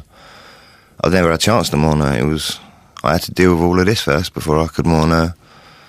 And going through it all was it just broke me. In what way broke you? I just say I turned to drugs and just to try and forget about everything that was going on. I never had a chance to mourn her. Have you been able to kind of lay her memory to rest in, in, in your mind now? Yeah, I've tried putting it behind me now. I said this is a new chapter in my life now. I got I got my girlfriend now who I'm trying to get a life with now. And just trying to put it all behind me. Well, that was Barry White, who served six years in prison after being wrongly convicted for the murder of Rachel Manning, speaking exclusively to me on BBC Three Counties Radio. It's a quarter past seven. Let's get the latest travel news now with Adam. Travel news for beds, cards, and bugs. BBC Three Counties Radio. Definitely getting slower on the M1 southbound, looking at the cameras from junction 11 at the A505 down toward 9. For the A5 at Redbourn, A1M is busy as well, southbound, slow from Hitchin to Stevenage junction 8 to 7. The A1 into London is busy as you go from Stirling Corner toward Mill Hill Circus with a queue on the cameras there. M25 anti clockwise, queuing into the roadworks section past Enfield. Delays then with queues from the M1 to Chorleywood, junction 21 to 18, and from junction 17 at Maple Cross to 15 at the M4. I wouldn't be surprised if that ends up being one big patch of traffic soon. Delays in Beaconsfield, the A355. It's likely to be the roadworks. There are a couple of sets of temporary traffic lights near to Dorney Bottom, and it looks quite slow as you come down toward the A40 and the M40 in Beaconsfield. Adam Glenn, BBC Three Counties Radio. 7.16, it's Monday the 16th of September. I'm Iain Lee and these are your headlines on BBC Three Counties Radio. Serco has dismissed three workers at Yarl's Wood Immigration Centre after complaints of unwanted sexual advances. The Surgery Centre in Stevenage is back under NHS control after critical reports about the company that ran it. And Barry White, who wrongly spent six years in prison for the murder of Rachel Manning in Milton Keynes, is making another claim for compensation. Coming up, we'll have the latest on the Surgery Centre in Stevenage and also asking, do you keep books in your loo? 08459 455 555. BBC Three Counties Radio.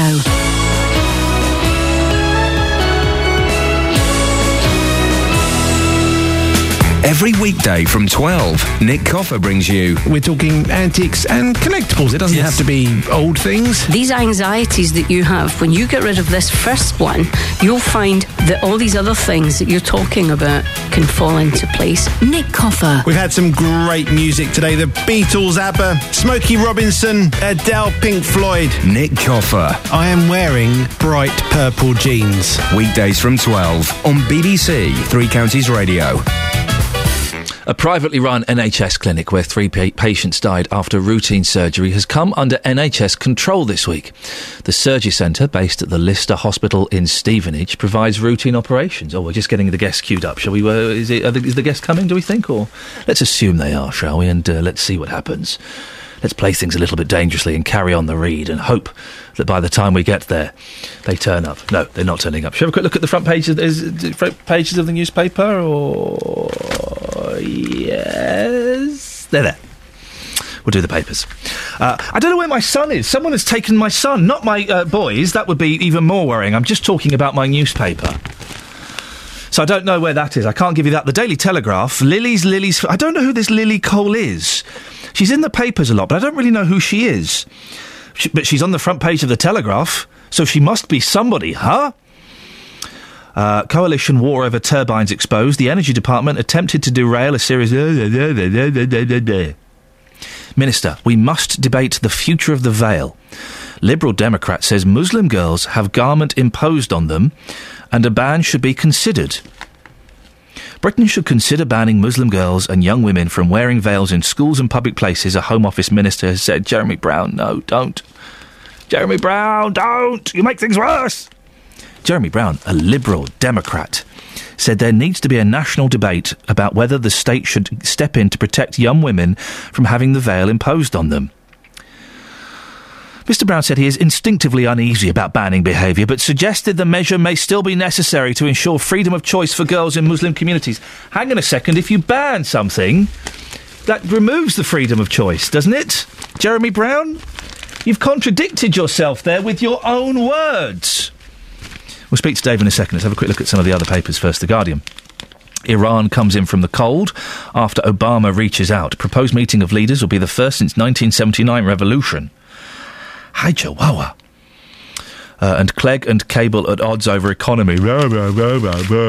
I'm bored of the Lib Dems. I know it's their conference. They've just had their conference. Hey, what's the best thing, the biggest news thing that the Lib Dems could come out with this weekend? Did you see it? You see it? They're going to give you a bit of choice in buying your school uniform. That was the biggest. That was this was what Sky were leading with yesterday. This was the biggest thing to come out of the Lib Dem conference. Something that affects a fraction of people. They're going to um, write to schools asking them. Not imposing, but asking them to allow it so that you can go and buy your school uniform, not just from their specialist uh, provider, but from like Tesco's as well. Oh, Lib Dems, that's brilliant. That's really going to get you elected in the next uh, the next election, isn't it? I don't think so. Dave's in Luton. Morning, Dave. Good morning. Iain. You've called in about ba- uh, Barry White, who we are just speaking to. I cer- certainly do. Yes.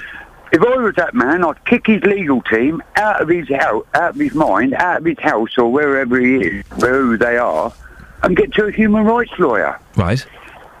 Because his, his human rights has been breached such a horrific for six years. Yep.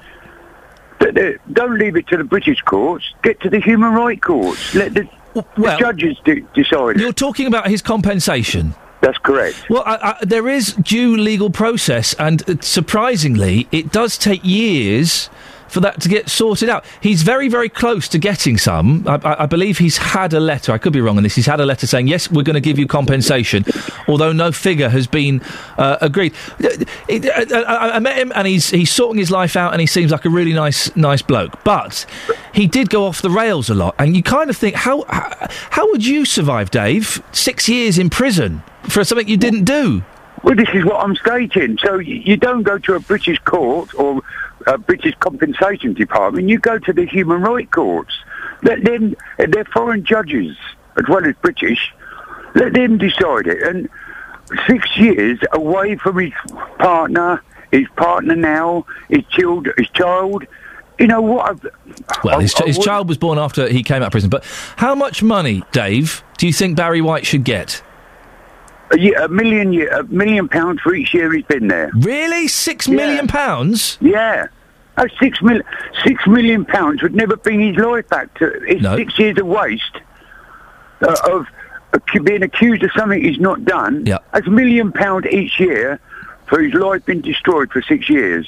You know he's he'll not- never. He'll never get it back. You know he's not going to get anything approaching that. I, I would be surprised if he got a hundred thousand pounds in total. Is, uh, the the justice system in this country is atrocious. I don't mind telling you it. Oh, but um, hope Dennis is listening to this because I'm li- oh, I'm going to get that book, Dennis. No, D- Dave. Dave, listen. We're talking about books that you have in your toilet, not books about toilets. Yeah, well, yeah, but it was just on the same line, wasn't it? No, it was not. and It was on a completely different line. There were. It wasn't even a line. No, but the, Dennis, you know, he was trying to explain about this book. Yes. Most probably he did read it in the in the toilet. He said that he, didn't tell you. Dave. He said that he didn't read it in the toilet. He said that it was specifically about toilets, but not one he kept in the toilets. The phone in we're doing this morning is about books that you keep in the toilet. Yeah, but you've got to give and take a little bit. No. Dennis, Dennis is a nice man. No, he's not. He is. He's like that lady this morning with the dog. Are you? Are you the Dave in Luton that I banned? Uh, well, for two weeks. Right, go away. How does he keep getting through? He's banned. Dave in Luton is all Daves in Luton are banned. How does he keep sneaking through the system? For goodness sakes. A privately run NHS clinic where three patients died after routine surgery has come under NHS control this week. The surgery centre, based at the Lister Hospital in Stevenage, provides routine operations. It's being bought by the Department of Health for £53 million, and services have now been transferred to East and North Hertfordshire NHS Trust. Well, the Tory MP for Stevenage, Stephen McPartland, campaigned for this change. It's been a long running saga, hasn't it, Stephen? Oh, yes, very much so. I'm delighted it's over now. It's been a long campaign, but for me, um, there's been a lot of fear in the local community. Um, your listeners may not be aware of it, but our local GP stopped referring patients to the centre because they didn't feel it was safe. When did it first come to your attention, Stephen, that things weren't quite right there? Um, well, it was within a couple of months of it opening. Um, we were getting lots of calls every day to the office about people turning up, appointments being missed, huge administration errors. Um, I called the owners into Parliament. Um, I got some other local members of Parliament to come into the meeting with me to explain their experiences. And um, then I just carried on um, trying to hold their feet to the fire, so to speak. And it became clear quite quickly that they'd lost eight and a half thousand patient records. How on earth Uh, do you lose eight and a half thousand patient records? Exactly. We're still waiting for the answers now. And the problem that I had with these patients' records that were lost in was they were um, for effectively eye surgery.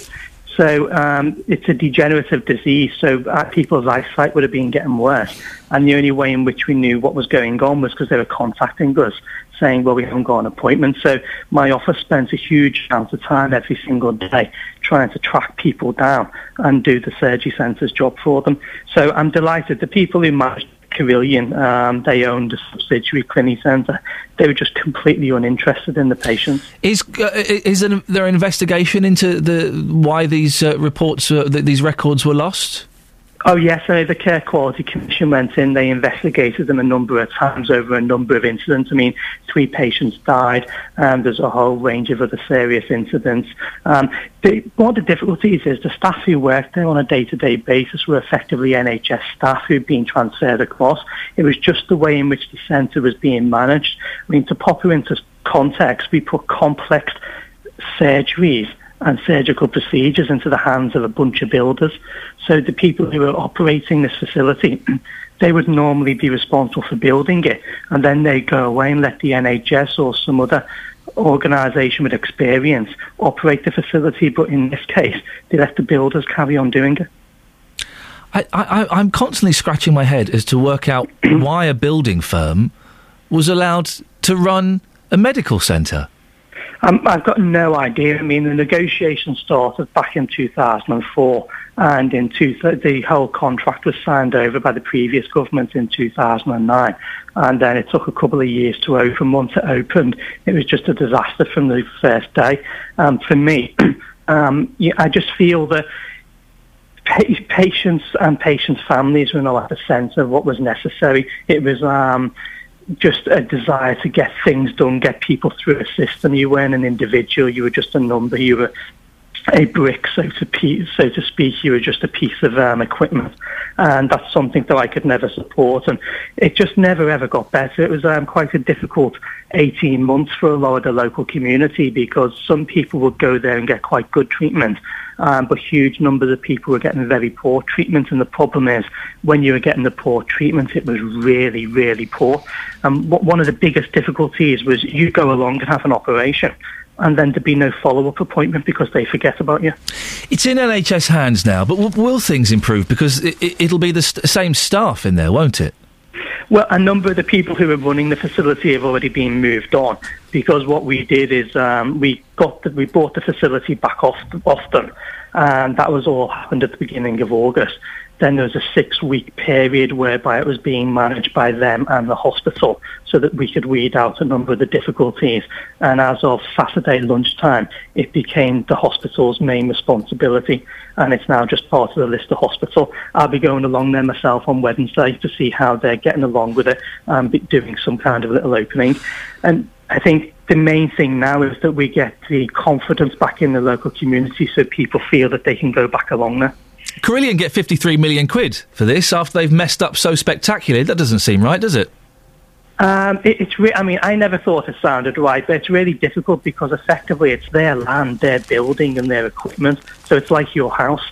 Um, we, we've had to buy it off them because it is theirs.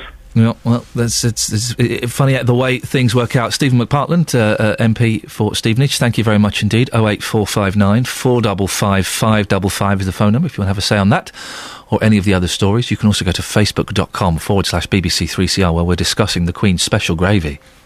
I know. Travel news for beds, cards, and bugs. BBC Three Counties Radio. The M1 southbound's looking very slow this morning. Flitwick to Luton Junction 12 to 10. It's taking on average half an hour to get through that stretch. Black Cat roundabout starting to queue on the A1. Delays there at the junction for the Barford bypass. The A421 itself, though, not looking too bad. A1M is slow on the southbound side, Hitchin to Stevenage junction 8 to 7, then queues into London southbound through Boreham Wood from Stirling Corner toward Mill Hill Circus. The clockwise M25 is starting to slow up as you go into the roadworks past South Mimms at the A1M, junction 23. Anti clockwise still delayed into the works. Queues are well back into Essex now this morning, but it's definitely slow as you join around Enfield and go toward Potter's Bar. And one big queue now, as promised earlier, from the M1 to the M40, junction 21 to 16. It's very slow moving around there. Trains and tubes, though, are running well. Adam Glynn, BBC Three Counties Radio. Thank you, Adam. It's 7.30. Let's get the latest news and sport now. Across beds, Herts, and bugs. This is BBC Three Counties Radio. Headlines at half past seven. I'm Lee Agnew. Security firm Serco has dismissed three employees at the Yarl's Wood Immigration Centre in Bedfordshire. It follows a report in the Observer newspaper alleging that women there have been subjected to unwanted sexual advances. People who commit benefit fraud could face longer prison sentences under new guidelines published today. The changes mean some offenders could be jailed for up to 10 years. The controversial Surgery Centre at the Lister Hospital in Stevenage is back under NHS control this morning. Doctors have refused to refer patients to the privately run centre since May, following the deaths of three patients after routine surgery. And an innocent man who spent years in prison for the murder of his girlfriend in Milton Keynes has submitted another claim for compensation. Barry White was wrongly jailed for the murder of 19 year old Rachel Manning over a decade ago. The weather will be cool today with blustery showers, top temperatures around 14 degrees Celsius, 57 degrees Fahrenheit. Three Counties Sports. BBC Three Counties Radio. Cristiano Ronaldo says he has no plans to return to Manchester United.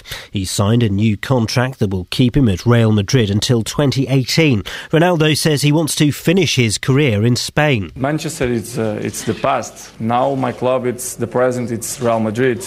Now it's this is, is my home. My family it's here, and I'm really happy here.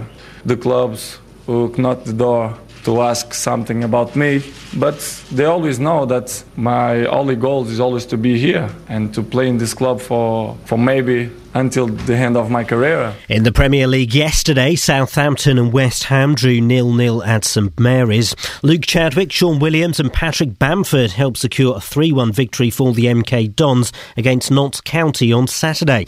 Goal scorer Shaun Williams is focusing on his own team's efforts. I think we're just taking each game as it comes. We're not worrying about other teams' results and how they're doing. We're just we're just worried about our own performances and making sure we can get as many points on the board as possible and Peterborough's up next, so we'll focus our attention on them when uh, when we come back in training. Meanwhile, Watford and Luton are preparing for matches tomorrow night. The Hornets are at home to Doncaster in the Championship. The Hatters host Dartford in the Conference. And Great Britain can look forward to playing against the top tennis nations again in the Davis Cup. They're through to a World Group tie in February after victories for Andy Murray and Dan Evans in the singles yesterday. BBC Three Counties News and Sport. More at eight o'clock. Call 08459 455 555. BBC Three Counties Radio. Morning, this is Iain Lee, BBC Three Counties Radio. We're talking about books on the loo. I don't remember why. Catherine, you didn't you you were telling me that you uh, used to read the Thorn Birds on the toilet. Was that true? That wasn't me. That was Tara. Oh, was that Tara yeah, that used she to read used the to pinch her grandma's copy of it. Thought no one knew. and she was there having a little uh, read read up. No, I used to have a drink in the. Um, Sorry. my grandparents. I don't know why. It must be a throwback to when they had an outside privy, but they Yeah. used to keep all the pop in the toilet. Oh. So I used to go in there and have a little. Little pop. I Lemonade. used to, I used to hate my nan's outside toilet. Oh, I could, I could not go. It was cold. It was dirty. There were massive spiders in there. Oh, it was an outside toilet. Did you have proper loo roll or were you using newspaper? Um, I think it was that tracing paper. yeah, I think so. God, th- this is in my life. This is how old I am. My grandmother, my great grandmother, had an outside toilet, and I used to have to go in it. It's like growing up in the war times. It's very nearly that, yeah. And that tracing paper, how did that get past the dragons? Doesn't do anything, just smears it about. Oh dear. Oh wait, four five nine four double five five double five is the phone number. We're talking about that. Uh, but first, a new book claims that you, you may be able to read on the toilet. The Queen's beloved corgis are fed a luxury diet of fillet steak and chicken breast. How does that make you feel when you're struggling to afford your, uh, to go and buy some nice food, huh? Well, the carefully prepared meals are then delivered by a footman and covered by gravy, which is poured by the monarch herself. Royal biographer Brian Hoey claims that the dogs eat at 5 pm sharp every day at Buckingham Palace. The book also claims that the dogs never eat tinned food and have even been given, oh, for goodness sakes, homeopathic remedies when they're ill. Yeah, of course they have, because Charles believes in all that nonsense. Ho- Let's just get this cleared up once and for all, okay? Homeopathy and indeed Chinese medicine are two of the biggest scams going. They don't do anything. I did that Chinese medicine once. It's horrible. Right, I mean, but get here's some leaves and some twigs, and you boil it up, and you drink the brown muck that comes out of it. I don't want to diss, you know, one and a half billion people, but your medicine sucks. And homeopathy, so what they're going to do is they're going to give you some arnica, but they're not going to give you arnica. They're going to water it down to one thousandth of its original strength. What is arnica anyway? How is that going to help me with shock? It's a shock that someone gives you a little tablet going, this one.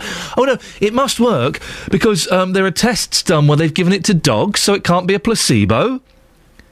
It's a nonsense, oh. 8459 455 555 if you want to have your say about that. Well, Justin Dealey has been out talking about dog owners this morning, haven't you, Justin? Morning, boss. Thanks for that. I was about to uh, try some Chinese medicine this week for my cough. It's been going now for seven weeks. I've tried antibiotics. Everything's failed. I was about to try Chinese medicine. Then, listening to you, I'm probably going to be put off now. I can I can help cure you of your cough. Go on. Stop smoking. Stop smoking. Okay. Stop smoking. God, you're scary with that voice, aren't you? Stop smoking uh, because what will happen is your cough will get worse for about three weeks and you'll be coughing up all kinds of stuff. Oh, lovely. but then, lovely. then it will be better. All you need to do, Justin, is stop smoking. Oh, with an echo like there we that, go. how can I say that? Dear no? listener, let's Yeah. let's if you see Justin Dealey out and about, just go up to him and go, "All right, Justin, stop smoking." Just go up to him. Just just say it to him. Or just slap me around the face and say, stop smoking. No, no, no, don't do that. Don't Or do say, that. "You're Justin Dealey. I claim my five pounds," and he will uh, he will give it to you.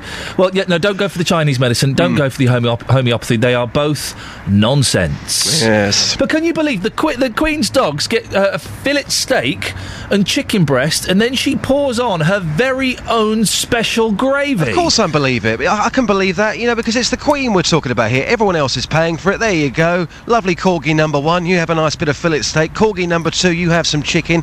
It's all a bit too much. Ian, I've been talking to dog owners this morning about some of the foods they that they give to their dogs. This is what people had to say. Mike, you got three dogs with you today. Tell us about your dogs. Uh, well, they're good dogs, aren't they? They're just two ordinary Jack Russells and a lurcher. Loves playing with other dogs. Simple as that. What about the unusual foods that you feed your dogs? Uh, well, mine uh, have uh, fresh chicken wings in the morning for breakfast. Uh, good for their teeth, good for their digestive system, and uh, it's natural.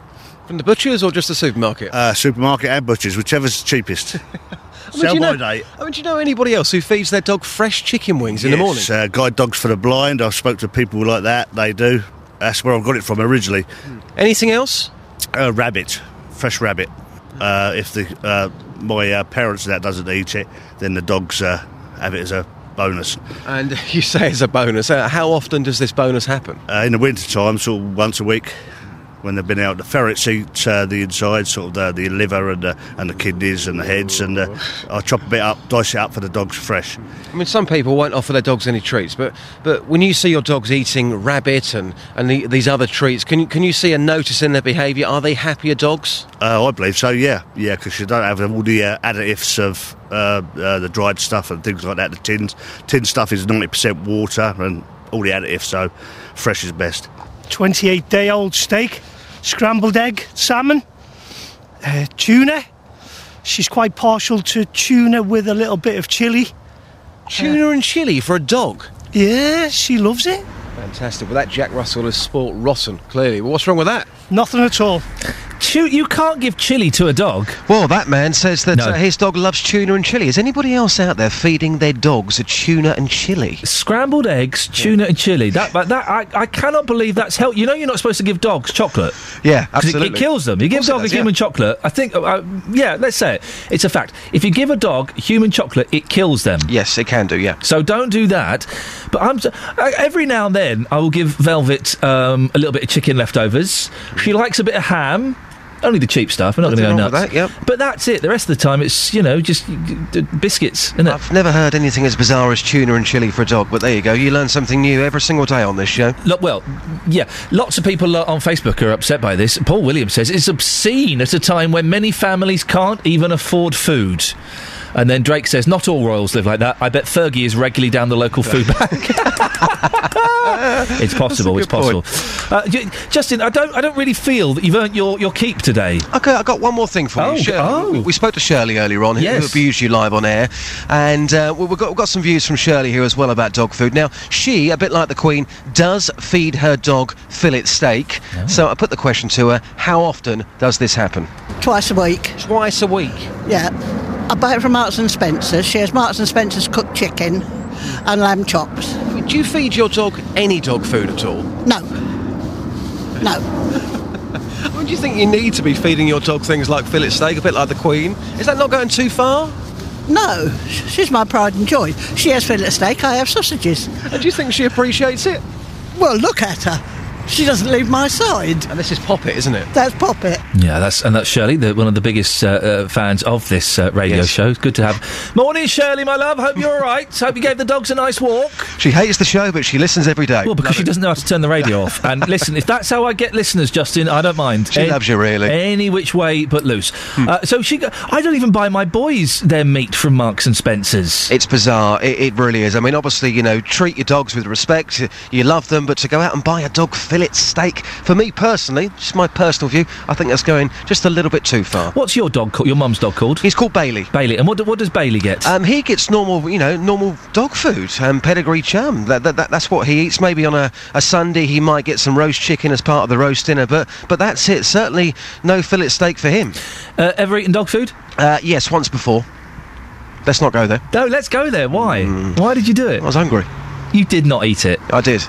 Were you Not drunk? tin. No, I wasn't drunk. No, I was just hungry. So you, you ate some, uh, like I mean I've eaten dog biscuits. We've all eaten dog biscuits. Yeah, very tasty. Very tasty. A bit dry but tasty. I've eaten dog chocolates. The, the, just just cheap chocolate basically. But I've never eaten the, the, the dog food, the, the the wet stuff. No, I did it once actually. It was um, at the radio station about, I don't know, 10 years ago, and there was something called Food Friday. Please, for goodness sake, don't bring this feature Oh, back. Every single Friday, I had to eat something bizarre live on air, and for one week, it was dog food. Only, only a couple of Oh. Don't, spoonfuls. don't worry. Luckily, I'm here to save local radio, so Good, that's fine. Now, Justin, can, can we send you out on another mission? Yes. Uh, there's a front page of the Times: ten-year jail term for benefit fraudsters. Benefit cheats face increased jail terms of up to ten years. I'm not sure how I feel about this, Justin. Could you find out what the public think, and then I'll, I'll make up my mind? Yeah, of course. No Cheers, buddy. See you later. Thank you. Ta-ta. There we go, Justin Dealey. Don't forget, if you see him outside, just go up to him. He's a nice fella. Go up to him, Justin. Stop smoking. He's had his cough for seven weeks, and I don't care about his, his own health. I care about my mental health. And him coming in every morning. I got all right, all right, big fella. I got his, I got his big cough. Ugh." He's talking about coughs every single morning. Uh, Let's just get him off the tabs, shall we? He needs to stop because now, how old is he? He's he's he's 42, 43. He claims he's early thirties. Okay, but, but yeah, he okay. Let's say he's early thirties, whatever. He looks older than me, for goodness sakes. Uh, but now is the time. I stopped smoking when I was thirty-one. Boom, out. That's it. Now is the time for him to stop. Oh eight four five nine four double five five double five is the telephone number. Uh, if you want to give us uh, a call, the Daily Express is still banging on about um, Princess Diana's uh, murder. Murder is a murder. SAS ordered to kill Diana. The word ordered is in inverted commas. The implication being, uh, actually, she wasn't murdered. Police under renewed pressure to open full murder investigation. Murder. She wasn't murdered. It was a drunk Frenchman driving too quickly and they weren't wearing seatbelts.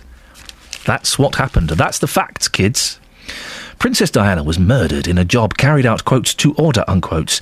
The SAS soldier behind the claim told his wife. So to page five. Let's let's let's see a, a bit more about the facts. How could anyone kill Diana? He said, "It's an order. A job's a job." Now divorced, the soldier's ex-wife. This is where all this information has come from. The soldier's ex-wife was interviewed by Scotland Yard detectives last month. She told them her former husband decided to confide all to her after taking Prince William, then 26, on an advanced driving course. Eh? Eh? He told his wife he already knew of the alleged plot to kill her, but a face to face encounter with the young prince convinced him to open up to his wife for the first time. Why didn't he tell the prince instead of his wife? William, got some news. There was a plot to kill your mum. During her police interview, she said to have told police, We were talking about it, the driving course, and I was saying how lovely it was that Princes William and Harry were doing so well, and it was sad their mum wasn't there to see it. Then he said to me, One of the guys was responsible for the accident, for the death of Diana. He went on to tell me it had been done in a tunnel, okay, that people had been monitoring them, a light was shone in the driver's eyes. And during the chat between them, he also spoke about the top secret unit's apparent ambivalence towards Diana's death. He said it had to happen in the tunnel to guarantee death. Oh, for goodness sakes. What a load of old tosh. Soldier N swore his wife to secrecy, but she later revealed the astonishing allegations to her mother. It's not true. It's been the front page of the Express for the last month. It's not true. And there are suckers out there going, I told you, I knew it was a murder. I knew it. 08459 455 555. It's a quarter to seven. It's BBC Three Counties Radio. Let's get the travel. Here's Adam Glynn. Travel news for beds, cards, and bugs. BBC Three Counties Radio. The A1 looking slow at the Black Cat roundabout with queues approaching the Barford bypass. The A1M is slow from Hitchin to Stevenage and queues as you go into London through Boreham Wood on the A1 southbound from Stirling Corner to Mill Hill Circus. The M1 southbound Pretty heavy traffic from Flitwick at junction 12 toward Luton and the airport at junction 10. It's taking about half an hour to get through there. Clockwise M25 slow into the works as you go past the A1M at South Mimms, junction 23. Anti clockwise, there are queues that go well back into Essex this morning, approaching the roadworks at Enfield, junction 25. Then a long queue from the M1 round to the M40, junction 21 to 16. The M40 southbound, slow moving Watlington to High Wycombe, junction 6 to 4. And if you're going further into London, the A40, long delays from Swakeleys roundabout in Uxbridge down to Gypsy Corner in Acton not helped by onlookers slowing past an accident on the westbound side of the A40 on the way out of London. Adam Glynn, BBC Three Counties Radio. Thank you, Adam. We'll have more from him before 8 o'clock, but now it's 7.46. It's Monday, the 16th of September. I'm Iain Lee, and these are your headlines on BBC Three Counties Radio. Serco has dismissed three workers from Yarl's Wood Immigration Centre after complaints of unwanted sexual advances. People who commit benefit fraud can now get 10 years in prison. And the Surgicentre in Stevenage is back under NHS control after concern that lives were being put at risk. 08459 455 555. It was called about any of the things we're talking about this morning, particularly if you believe that Princess Diana was murdered. Oh dear, oh dear, oh dear. Before that, though, let's get the latest weather. Here's Elizabeth Rizzini. Beds, Herts and Bucks weather. BBC Three Counties Radio. Hello, a very good morning to you. It's a lovely, bright, sunny start to the day. It is rather a chilly one though, and it's still particularly windy. Now we're going to see some blustery showers develop a bit later on through the morning and into the afternoon. They're going to blow in from the west. Where we do see the showers, they should be, well, there one minute and gone the next. They'll be gone quite quickly, blown away on that brisk westerly breeze. So a little bit of wet weather, but lots of brightness and sunshine in between. And some places could stay dry for the whole day. Now we're looking at temperatures today on the cool side, only up to um, 14, 15 degrees Celsius perhaps in St Albans, Aylesbury, Stevenage, and Hertford as well. That's 59 in Fahrenheit. It is unseasonably cool for September. Now, into tonight, it should uh, remain dry actually. It will dry out through this evening and it's going to stay breezy, lots of clear spells, temperatures down to rather chilly 6 or 7 degrees again. And then for tomorrow, a dry start, clouding over though, and eventually we'll see some outbreaks of rain that could turn quite heavy through the afternoon. It's going to remain quite cool, highs of 15 degrees. In fact, that's where the temperatures are going to tend to stay for the rest of the working week at least. And it's going to be rather unsettled with longer spells of rain at time. That's the forecast. Thank you, Elizabeth. Roberto Perrone on BBC Three Counties Radio. If you're at home, sit back because this is going to be very, very interesting. You've got the selfie, the legsy, the bumsy. You're going to start that trend. Roberto Perrone. We seem to be heading um, headlong into war again. We're very keen to stop this from happening. We don't know where this might lead. The lie that took us into the Iraq War could become a shocking truth in this one. Roberto Perrone. Weekdays from 3 on BBC Three Counties Radio. I can't remember how we got onto the subject of books in loos, but we, we have done, and, and boy oh boy, it's staying with us. Uh, it turns out lots of you are deviants. I can't believe that in, in what, what year are we in? 1997? What? It's 2013? 1997 is like, what, 16 years ago? It still sounds really. Re- 1994 sounds really recent to me. Really old. Anyway. Uh, it turns out lots of you do keep books in your loo. Claire on Twitter says, I have a very large bathroom. I have an entire bookcase. Oh dear. The thing is, I, I, I did, uh, I, I interviewed um, uh, like a biologist. It wasn't a biologist, but that's the best word I can think of. Germologist. What do they call it? There's there's a word for someone who special. G- Google it for me, Kath. Specialises in germs. Ba- could be a bacteriologist. Yeah, that's we're getting closer. Anyway, I interviewed him, and when you flush the toilet after a number two, Uh, do you know how many germs fly out into the air? Let's ask my team. Catherine Boyle, how many germs fly out into the air after you flush the toilet? Oh, um, lots. You have to put the lid down. Yeah, but okay, give me a number. Five. Kelly Betts, how many germs do you? It's more than five. 3,901. Six billion. Oh, it's close. Does it not depend on the? Six billion germs. That's why you shouldn't keep books in there, for goodness sakes. What an awful, awful thing to do. Uh, on Facebook, lots of you have um, been having your say on this as, as well. Andy keeps an iPad mini. Tammy says, We have several books in our bathroom. Jokes from the Cistern Chapel. What?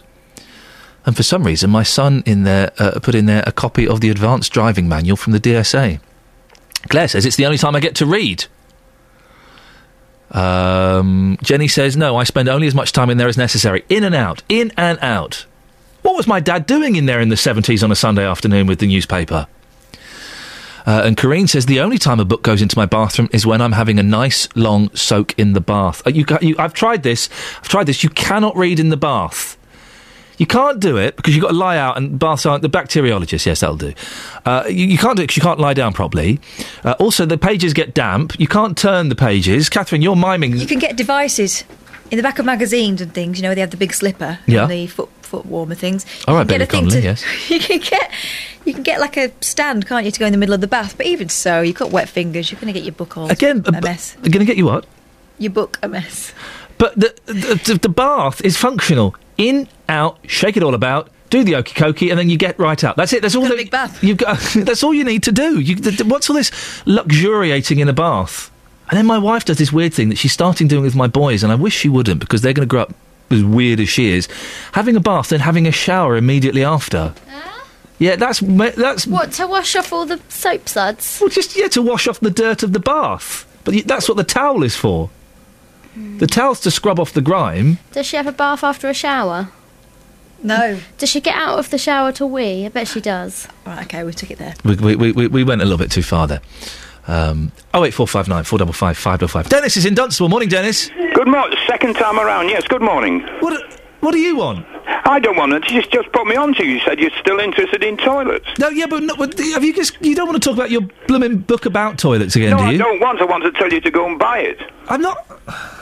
And then you won't need to ask me about it. I don't want. It is very, very funny. You read that. I'll tell you what. You'll fall off the toilet reading it, and you'll never go back in there again. What book is it? It's called the, the Specialist, and it's about an American uh, to- toilet manufacturer. He makes Earth toilets. What? An Earth toilet. Uh, what's you an what's an Earth toilet? One. Can I just no- can I just uh, Dennis? Can I just say to the listener, yes, we really are this short of content. Dennis, continue. Right. It's like digging a hole in the garden and not watering in it afterwards. Right. How can the man get a whole book out of digging a hole in the garden? Because he tells you all the things that he he does to it. I don't want to know what he does no, to no, it. For instance, people who spend too long in the toilet in this particular farm he's talking about. So he goes back with a pad saw and makes the hole squares and rough, leaves the rough edges on the toilet seat. They don't stay in there very long. He always situates it. If there's ladies in the farm, he situates it near the wood pile so that a young lady going out to the toilet Piles? and then somebody says, "Oh, she's going to the toilet." She doesn't. She walks past the toilet, picks up a load of wood, and takes it back in the house. That way, the wood pile in the house is always full. The little things like that. And his greatest joy is to sit at the top of a hill, looking down a family four-holer, which was four people in a row. It- that was his great. His, let, let me get this right. This gentleman's greatest joy is a family four-holer. No, that he'd done it. That And they were sit- doing it. He could sit, sit and watch these people going in the toilet on his absolute perfect toilet. So his per, his his idea his idea of a good day was to sit on a hill watching people going to the toilet. Yes, he's enjoying his work. He's enjoying his work, like any any builder would do. But, but, but, but my, when the Polish lads came and put in a new toilet in my flat or my house I lived in, I didn't then invite them round to watch me christen it. No, well, they, they, he didn't do that. He just he was very proud. He was being work. sneaky and was watching them on a hill with binoculars. I'm sure, I'm sure that Polish lad stood outside your house and looked back and thought, "I've done a damn good job there. I hope he enjoys it." But again, Dennis, I cannot. Have you got the book there with you? I haven't. I've been searching frantically for it since the phone. Your missus has got rid of it. No, she hasn't. But if I find it, I promise you, I'll send it to you. Honestly, I don't know. You please. I, I, I do not want to see it. Why not? But I cannot. uh, We're talking about. We're talking about books in the toilet. In toilets, not books about toilets. Well, toilets. go and read the book about toilets in the toilet. I don't want to. I want to forget about toilets when I'm in there. Oh dear. you're, you're a you're a lost soul. I'm sorry, you're a lost soul. Dennis, thank you very much indeed. Dennis in Dunstable. Uh, literally no idea what's going on uh, this morning. Oh eight four five nine four double five five double five is the telephone number. If you want to uh, give us a call, uh, lots of you having your say on Facebook about ver- various well about rubbish. Let's be honest about toilets and the Queen's uh, corgis. The Queen gives her dogs fillet steak. Do you know how much a fillet steak is? It's a lot of money. Oh, it's a lot of money. And then she pours her special gravy on it. Well, we're finding out the treats you give your pets. I, I feel I'm treating Benjamin Bunny by cutting up a carrot for him, which I did at the weekend. Economy brand carrots. Economy brand. I couldn't even bother. What's it? It's carrot's a carrot. Although they do taste a bit metallic. Anyway, I gave him uh, an economy brand carrot, and uh, he, he loved that. But I'm not going to cook anything special for him. Um, uh, Jan says on Facebook, if the Queen is the only one who knows her secret formula, does she stand over the stove cooking it in batches? I have a vision in my head. I wonder if she wears her crown. If I was the King or the Queen, I would wear my crown all the time and carry the, the mitre and probably wear a sash. Oh, that's beauty queens, isn't it? Uh, Nick's on the line. Good morning, Nick. Morning. Nick, what, what have you called in about? I thought the word that you were looking for was toxologist, but apparently it's not. Oh, no, it's a toxicologist. That's something like that, yeah. Yeah, it's a tox. It's a tox. No, d- d- g- hang on a second. Catherine, what? That's drugs, isn't it? No. That's when they're looking for a toxicology That- report. That's a junkie. Oh, carry Oh, right. I, I ought to read more in the loo, I think. That's the trouble. Oh no! do do- c- you don't want to read a book about toilets, do you? no. What, what do you do for a living, Nick? Uh, I drive for a major retailer. Okay, so you're a driver. So you, Yeah. I imagine you get a lot of satisfaction out of your driving when you've done a good job, and people say, "Well done, Nick. Thanks very much for that." If your job was was making toilets, would you sit on a hill watching people doing their business? Definitely not. Yeah, exactly. Nick, thank you very much indeed. I really need to have a rethink about whether I want to be broadcasting to, to people like Dennis. I'm going to go home and uh, do. I'm going to go to a church and uh, and uh, meditate for an hour and open up my heart to God, and hopefully He'll give me the answer. Um, Jeanette says on the subject of feeding uh, pets treats, I love fresh pork crackling. I don't. I didn't like crackling as a youngster, but I did like um, bread and dripping. Oh, bread and dripping, beautiful. Um, I can't resist but to give my Labrador some. Gromit is very. Gromit is very lucky because he just swallows it whole. What a waste of that lovely pork rind. pork rind. Um, uh, Drake says, not all. Oh, we've done that one. Yes, not all royals live like that. I bet Fergie is regularly down the local food bank. Well, she's back with Andrew now, isn't she? They're getting back. They're getting married again. They're getting married again. So she's she's quids in. Uh, and Mark says, I might get my corgi outfit on later and pop round the palace for tea. Well, d- d- judging by their lapses in security, uh, you could probably sneak in there. Do they have a cat flap at the at the palace? Do you think they have a cat flap? I bet they do. I bet they have a gold one that's operated with uh, weights and levers. Oh eight four five nine four double five five double five. It's seven fifty eight. Let's get the travel news now. Here's Adam. Travel news for beds, cards, and bugs. BBC Three Counties Radio. The A1 queuing as you approach the Black Cat roundabout, looking very slow on that southbound side, coming toward the Barford bypass and the Bedford Road. The A1M is quite busy southbound as well, from Hitchin towards Stevenage, junctions 8 to 7, and queues into London round Boreham Wood from the Holiday Inn junction to Mill Hill Circus, so it's queuing a little bit further back than it was. M1 southbound still looking slow on the cameras and the speed sensors from Flitwick toward Luton, junction 12 to 10, taking on average half an hour to get through.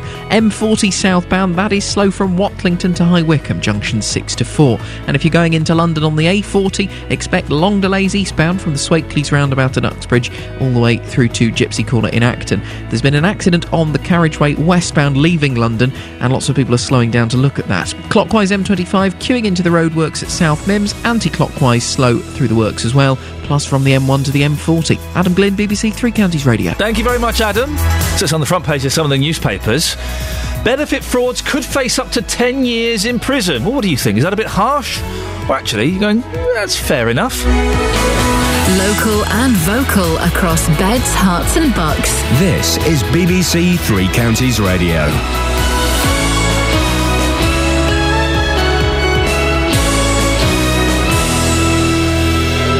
It's 8 o'clock. I'm Lee Agnew. The headline Staff sacked at Yarl's Wood Detention Centre, much longer sentences for benefit fraud, and the Lister Surgery Centre back in the hands of the NHS. BBC Three Counties Radio. Security firm Serco has dismissed three employees at the Yarl's Wood Immigration Centre in Bedfordshire. It follows allegations that women there have been subjected to unwanted sexual advances. Heather Jones from Yarl's Wood Befrienders says she's shocked but not surprised. Women who are detained are extremely vulnerable. Um, it's they're very isolated. How consensual can it be if one of those is not free? A re- consensual relationship is between two consenting adults, freely entered into. When one of those isn't free, how how can that be consensual? People who commit benefit fraud can now get 10 years in prison. The Director of Public Prosecutions, Keir Starmer, says getting one over on the system was not a victimless crime. Clive Coleman reports. Today's guidance sets out the approach prosecutors should take in deciding which offences to use so that the charge fits the crime. Where the alleged offending merits it, they should charge under the Fraud Act, which carries a maximum sentence of 10 years. Benefits frauds of less than £20,000 were automatically tried in magistrates' courts, which could only sentence to 12 months imprisonment. That financial limit goes, so that smaller cases can be referred to the Crown Court for tougher sentencing. The surgery centre at the Lister Hospital in Stevenage is back under NHS control. It follows numerous complaints about the private company which ran it, including a number of deaths from routine surgery. Stephen McPartland, the Conservative MP for Stevenage, says it's not before time. We put complex surgeries and surgical procedures into the hands of a bunch of builders. So the people who are operating this facility, they would normally be responsible for building it, and then they go away and let the NHS or some other organisation with experience operate the facility. But in this case, they let the builders carry on doing it. An innocent man who spent years in prison for the murder of his girlfriend in Milton Keynes has submitted another claim for compensation. Barry White was wrongly jailed for the murder of 19 year old Rachel Manning over a decade ago. Earlier this month, another man was found guilty of the crime. Barry says compensation will give him a sense of justice. It's not going to help. It's not going to bring back them 13 years. It's never going to help. But it'd just be a nice. It'll be nice. Like yeah, that's when I feel like I've got a bit of justice for the crime that was committed against me and by falsely imprisoning me. And I feel like then they then they've said sorry. That'll be my justice then. In sport, Cristiano Ronaldo won't be returning to Man United after signing a new deal with Real Madrid. And England's cricketers play Australia today in the deciding one day international at Southampton. The weather for Bedtards and Bucks will be cool today with blustery showers. Top temperatures around 14 degrees Celsius. That's 57 degrees Fahrenheit. Get the latest news and sport online at bbc.co.uk slash three counties.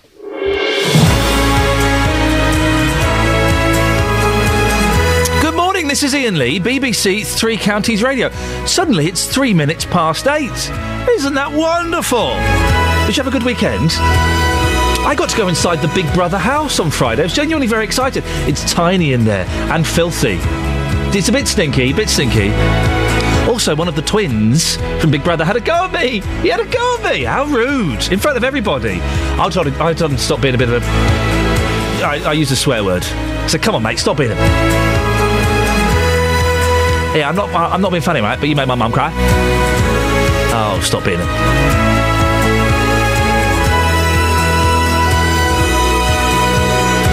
It's all behind us. I could. I was in a room with all of the Big Brother contestants. I've been watching it all uh, all summer. I couldn't remember any of their names. And within 30 seconds, I'd run out of things to say to Dexter. He's a nice lad, but uh, you know. Lots coming up on the show this morning. We're going to. Uh, I, I, spoke exclusively to uh, Barry White, uh, a gentleman who served six years in prison for a murder that he didn't commit. We'll hear a bit of his incredible story in the next couple of minutes. Benef- counterfeit fraudsters may go to prison for up to 10 years. For 10 years? Really? It seems a little bit harsh, but maybe I'm being soft and generous. What do you think? Do you think it's a good idea?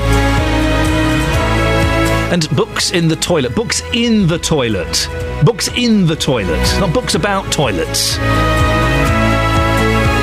Does anybody still do it? Well, it turns out lots of you do. JVS is in soon. I bet he's got books in the toilets. I bet he has, because he comes across as posh. We know very differently.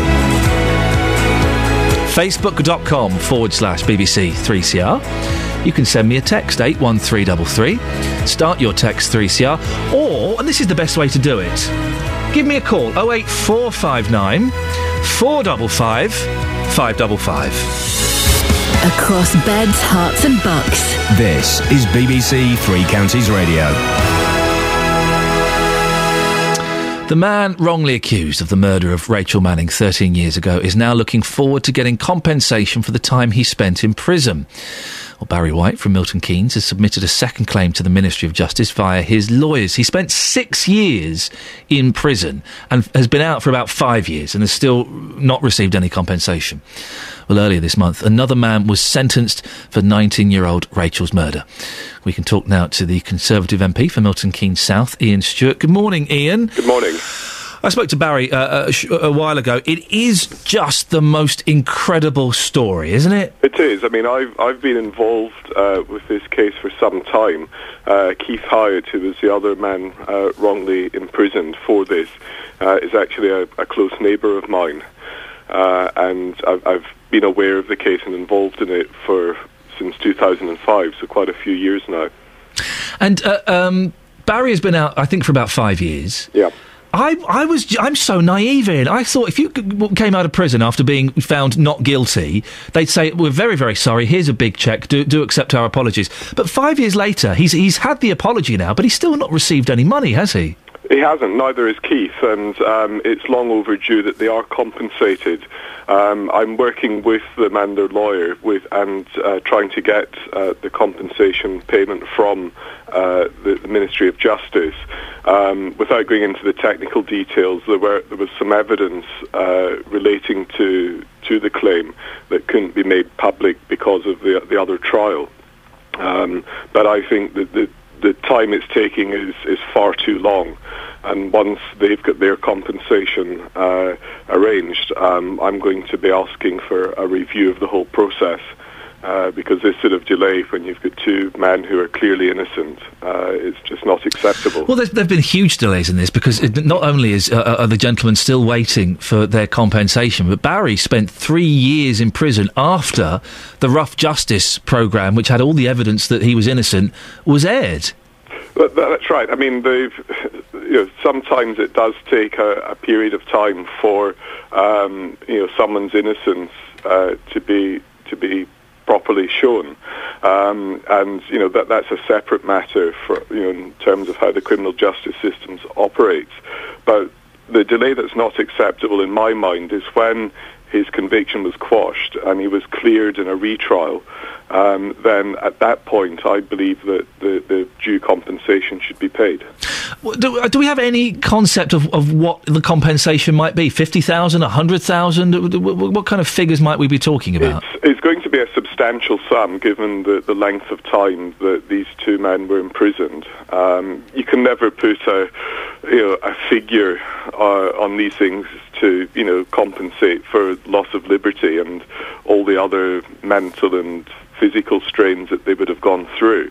You know, what, what price do you put in that? But, you know, it's going to be a, a significant sum of money to allow them to, to get on with their life. Barry has struggled. He, he admitted that to me himself that he, he turned to drugs when he was in prison, uh, and uh, you know he's, he's kind of pulling himself and straightening himself up. But he, he's had a tough time. Did the, the gentleman get psychological support? Well, the, the, I know I know Keith more than I, I know Barry, and I know Keith's family have rallied around him. Um, but it's put a huge stress on all of them. Um, and as part of the review, I want to make sure that you know we do give proper counselling and support to people, um, you know, who have been falsely imprisoned. You know, I, I, it's difficult for us to imagine just what it would be like, you know, to be sentenced to prison for a crime you didn't commit. You know, the, the mental pressure must be intolerable.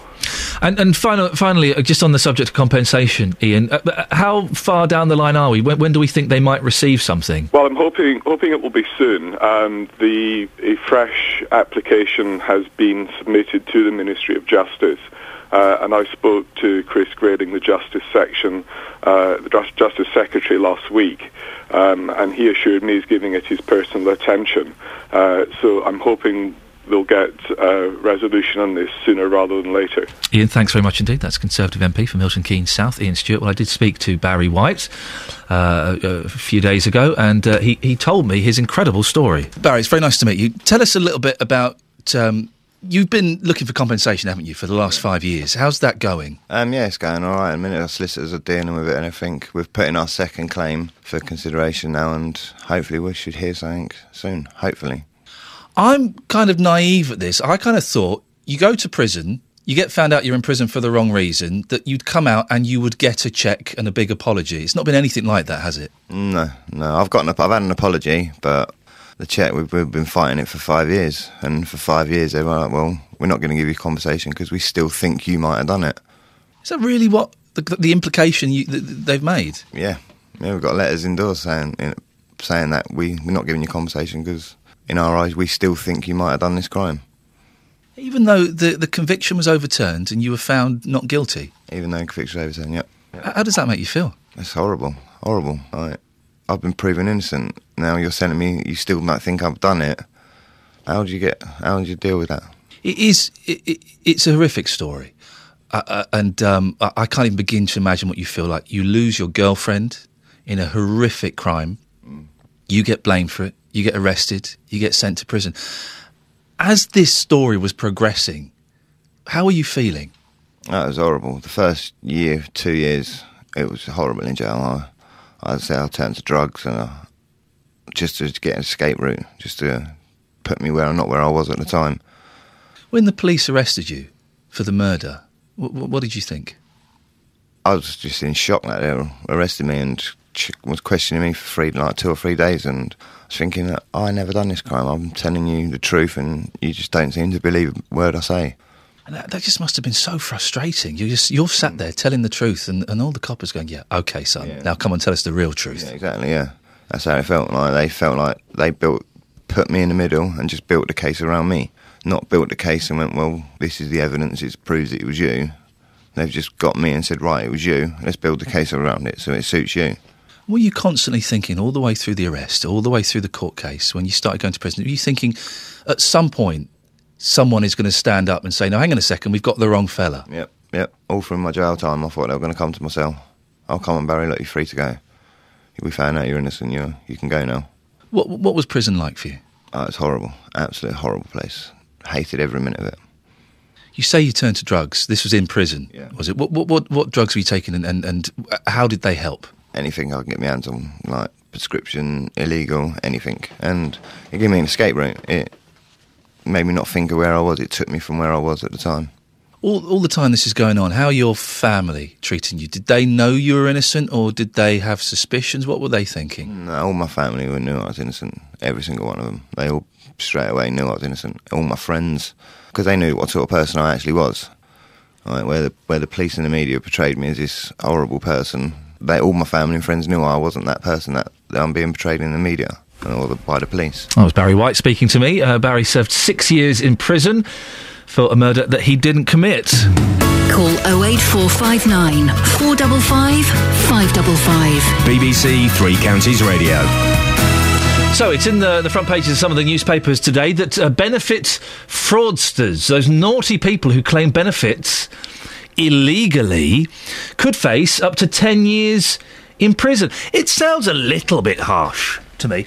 And also, is this demonising of uh, the benefit claimants again? Because are there really that many benefit fraudsters? There are a few. Of course, there are a few. You always read the story about the um, the fellow who's got a bad back and then he's photographed bungee jumping in New Zealand. You know, or the the woman who's got fifteen kids. But uh, and she wants a bigger council house. You, you, you hear those stories, but uh, am I naive in thinking that, that they're in the minority? That, that they're not really as many of those uh, as we're, you know, as certain newspapers would have us believe, surely most people who are claiming benefits, disability or job seekers allowance or, or, or housing benefits, surely most of those people would rather not be in that situation. They'd rather not be disabled. They'd rather not be signing on.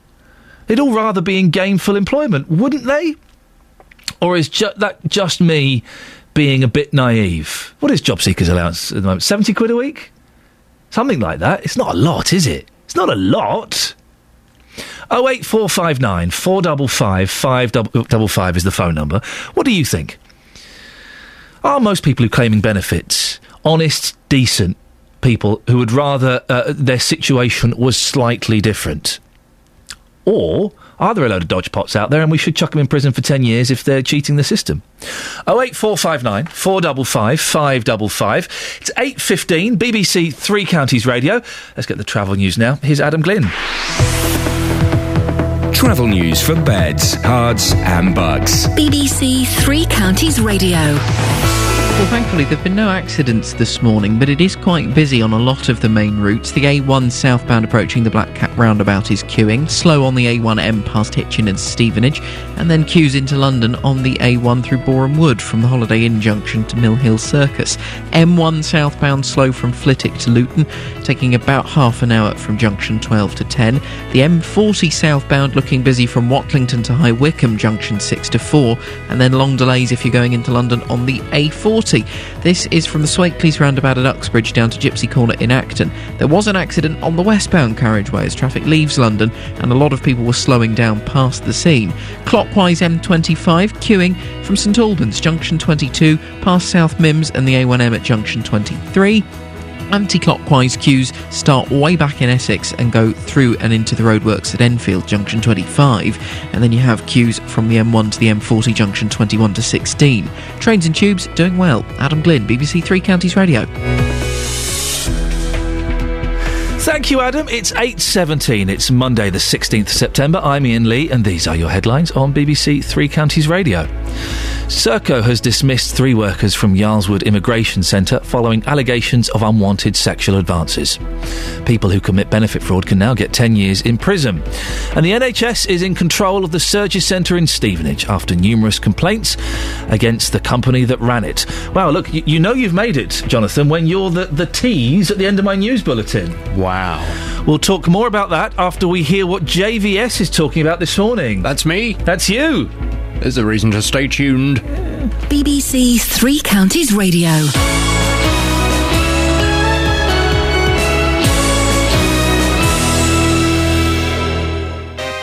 On Tuesday night, there are home games for two of our teams. That's the move of the match from the Hatters. And you can choose who to listen to. For Tokyo into the box. On digital radio, plus 98 and 103.8 FM, you can hear Watford against Doncaster. Looks to tip the oh! goalkeeper. What a goal from Cristian Battocchio. Or listen to Luton versus Dartford online on medium wave 95.5 and 104.5 FM. Andre Gray equalises with a stunning strike. Three Counties Sport, Tuesday night from 7 on BBC Three Counties Radio. I find, yes, fiddling with the cable because these headphones are on their way out. Uh, I have to fiddle with the cable, really give it a good waggle. There we go. You waggled it in? Yes. Yes. Why would the headphones work at a radio station, JVS? That would be silly. Wouldn't that be ridiculous? It really would. Uh, those gentlemen, uh, they're, uh, Luke and Jeff, they get very excited, don't they, about football? They do. I suggest too excited. Really? They should go off and go, and go for a nice spa weekend. Uh, massage, uh, aromatherapy, um, the, uh, bubble, the bubble baths. What kind of weird, weird fantasy is this? And they need to just, just what I believe is called chillax. That's a cross between chilling and relaxing. What? Why? Because they get too excited, they're going to give themselves a heart attack. But some people are like that, aren't they? Over sport, they get all excited and do a dance. What do you get excited about? What do I get excited? Or bought a new bike yesterday. I got quite. Why are you looking at me like that? I bought a bike. Okay. For- What, to ride? Well, I'm going to try and, and ride it. Have you got more. cycle clips? No. You should get some. Apparently, I don't need cycle clips with this because it has a chain guard. Wowzers. It's an old-fashioned vintage upright bike. Oh, for goodness sakes. What would you mean for It's goodness one step sakes? down from a penny farthing. Well, it's a little bit like that. Yes. How exciting is that, though? I did a little dance. They're really hard to ride. Why don't you get like a, a BMX or a grifter or something? Yeah, I've been told this. Yes. I've been told that not only are they hard to ride, but because it's only got three gears, going up hills is a bit of a devil. I might have to get off and walk. Oh, has it got a little basket at the front? No, but it has got a little bell. And I think I could attach a basket. Don't you? You should put one of those trailers at the back and put your cat in it so that it gets a bit of fresh air. Put put it in like a plastic. I used to uh, on another in another life. I used to do do a phoning show somewhere else, and we used to have a woman who phoned in regularly. Who um, she? How did it work? She had a, a bicycle, maybe it was a motorbike, and she had like a plastic sort of ball attached to the front of it, and she kept her budgerigar in there. and she would take her, and I saw it. She would take her budgerigar and this sort of plastic ball that was attached to her motorbike. How ridiculous! Do you keep books in the loo? Uh, Magazines. Oh, what what magazines? Like Heat What and have OK. Got? yes, things like that. Now, what have I got at the moment? I've got uh, oh, I've got Men's Health. That's ironic. I've got a very nice book on Harpenden. Okay. The, your team are roaring with laughter. I don't know why that's funny. Do you sit, and you sit down uh, to, and read these? Do you know what the best toilet book is? The Argos catalogue. Oh my word! If anything is going to make it all happen, it's the Argos catalogue. Kettles. Sandwich makers. Three piece sweets. What's on your show this morning? Coming up on the big phone in this morning, I'm asking why do people cheat the benefit system? The head of the Crown Prosecution Service has told the BBC it's time we took a tougher stance on benefits cheats. Keir Starmer, QC, wants those who cheat the benefit system to face the prospect of up to 10 years in prison. The cost of welfare fraud is an estimated £1.9 billion a year, and Mr Starmer says this shows getting one over on the system is not a victimless crime. Last year, 165 people a week were prosecuted for cheating the system with fake benefits claims. But were they motivated by greed, poverty, or something else? From nine, I want to debate this and I want people's views. Why do you think people are cheating the benefit system? You know, what was quite interesting, this story today, they're saying, oh, we're going to send people to prison for 10 years. The, already the system will allow people to be sent for seven years, which is quite a lot. I mean, that would scare me into doing it. Would it scare you? Yes, it would. That, that would. Uh, yes. So if there's already a, a fairly robust penalty for doing it, why are people still doing it? There must be some reason why they're doing it. Is it because they're desperate? Is it because the system is just too easy to manipulate? I want people's views and people's experiences. If you know of someone who's cheating the benefit system, why do you think they do mm. it? 08459 455 555. We'll discuss this from 9. Across beds, hearts, and bucks. This is Iain Lee. BBC Three Counties Radio.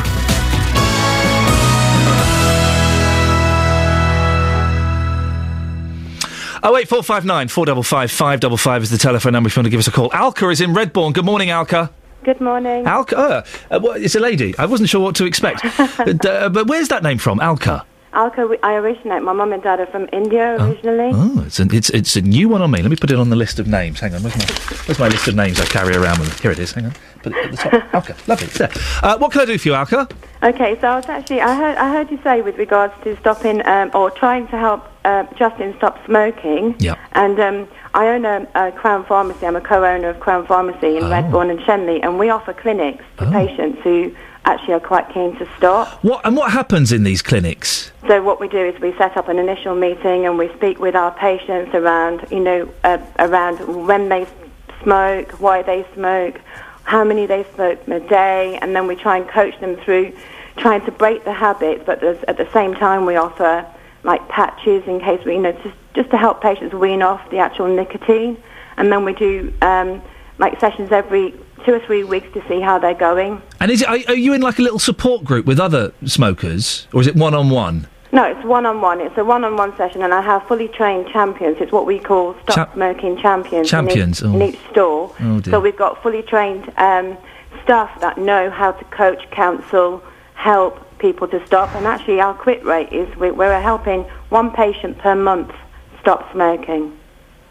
Just, Justin, you're chuckling away there. No, morning, madam. You're right. Yeah, morning to you. Sorry. Morning. Uh, just got a few sort of talking to me in the street. There, that was all. Hey, yeah. Good morning. Good morning. Good morning. Good, good morning, Justin. Uh, you- you're, you're through to Alka, who, who thinks she can help you quit smoking. Mm. Hello, Alka. Hello, good morning, Justin. The only way you're going to get me to quit smoking using patches is if you put the patches over my mouth so I can't inhale the smoke. That's the only way, I'm afraid. Well, we can try that, but there's other options as well. We can we can help you with other forms um, of, of stop smoking uh, kits that we have. We can help with regards to actually showing you how much money you might save. There was a Mm. patient that we had through who actually stopped smoking, and the money that he saved, he bought his wife a brand new car out of that money. You could buy your wife a brand new car out of that money, Uh, Justin. you see, the problem is it's, n- it's not down to money. You see, no, no matter how much they put cigarettes up by, if you've got an addiction, you'll go and buy cigarettes. It's got I- nothing to I do with the money. It's, it's purely the understand. addiction.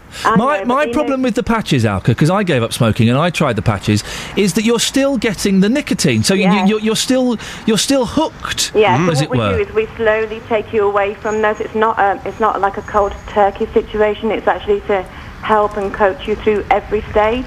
And then Alka, what happens? My fantasy is to give up smoking. That is my fantasy. But what I'd like to do is still be a social smoker. In reality, can Oh. that work? Well, you know, the fact is, if that's your fantasy to stop smoking, well, I think you should give our clinics a go and see how far we can go. Well, it's worth a go, I suppose. I think you know you've got nothing to lose. It's it's it's a free um, clinic that we offer, and you know we've got champions that are fully trained to help you. Yeah, that's- and you know what have you got to lose anyway? Alka, do you run clinics to help people get off dressing badly and wearing fake tan? Uh, we can try and set that up next year. I think it's something. Alka, listen, thank you very much indeed. Ju- Justin, listen, I don't want to turn this into a bullying Yeah, you on air yeah, thing because I know that I, I, I know that's not fun for the person. But do, you- do you really want to stop smoking? Um, not at this moment in time. No, that's You the thing that's missing. The problem is, it's it's the stress, Iain. Working with you day in day out, it's a stress. I- experience. Well, I, I understand that I have very high standards and I'm very, very demanding. Uh, and you're right that to, to feel stressed. Yes, yes. But uh, you, you, so you don't want to give up. But th- in that case, you've got to stop coughing in the in the office. Yeah, I know. I know. Stop it. It's the first. I think it's, it's been a particularly good summer. So what's happened is, you know, normally I'd have an afternoon nap. Uh, during the summer this year, I haven't done that. Sat out in the back garden for quite a bit and smoked more cigarettes. That's the problem. Have you stolen two of my newspapers? Uh, yes. Thanks very much indeed, Justin Dealey. I, I knew it. He's got my son and my AN Other newspaper, the Daily News, or whatever it's called, the one that's got the story about the benefits fraudsters who are going to go to prison for 10 years.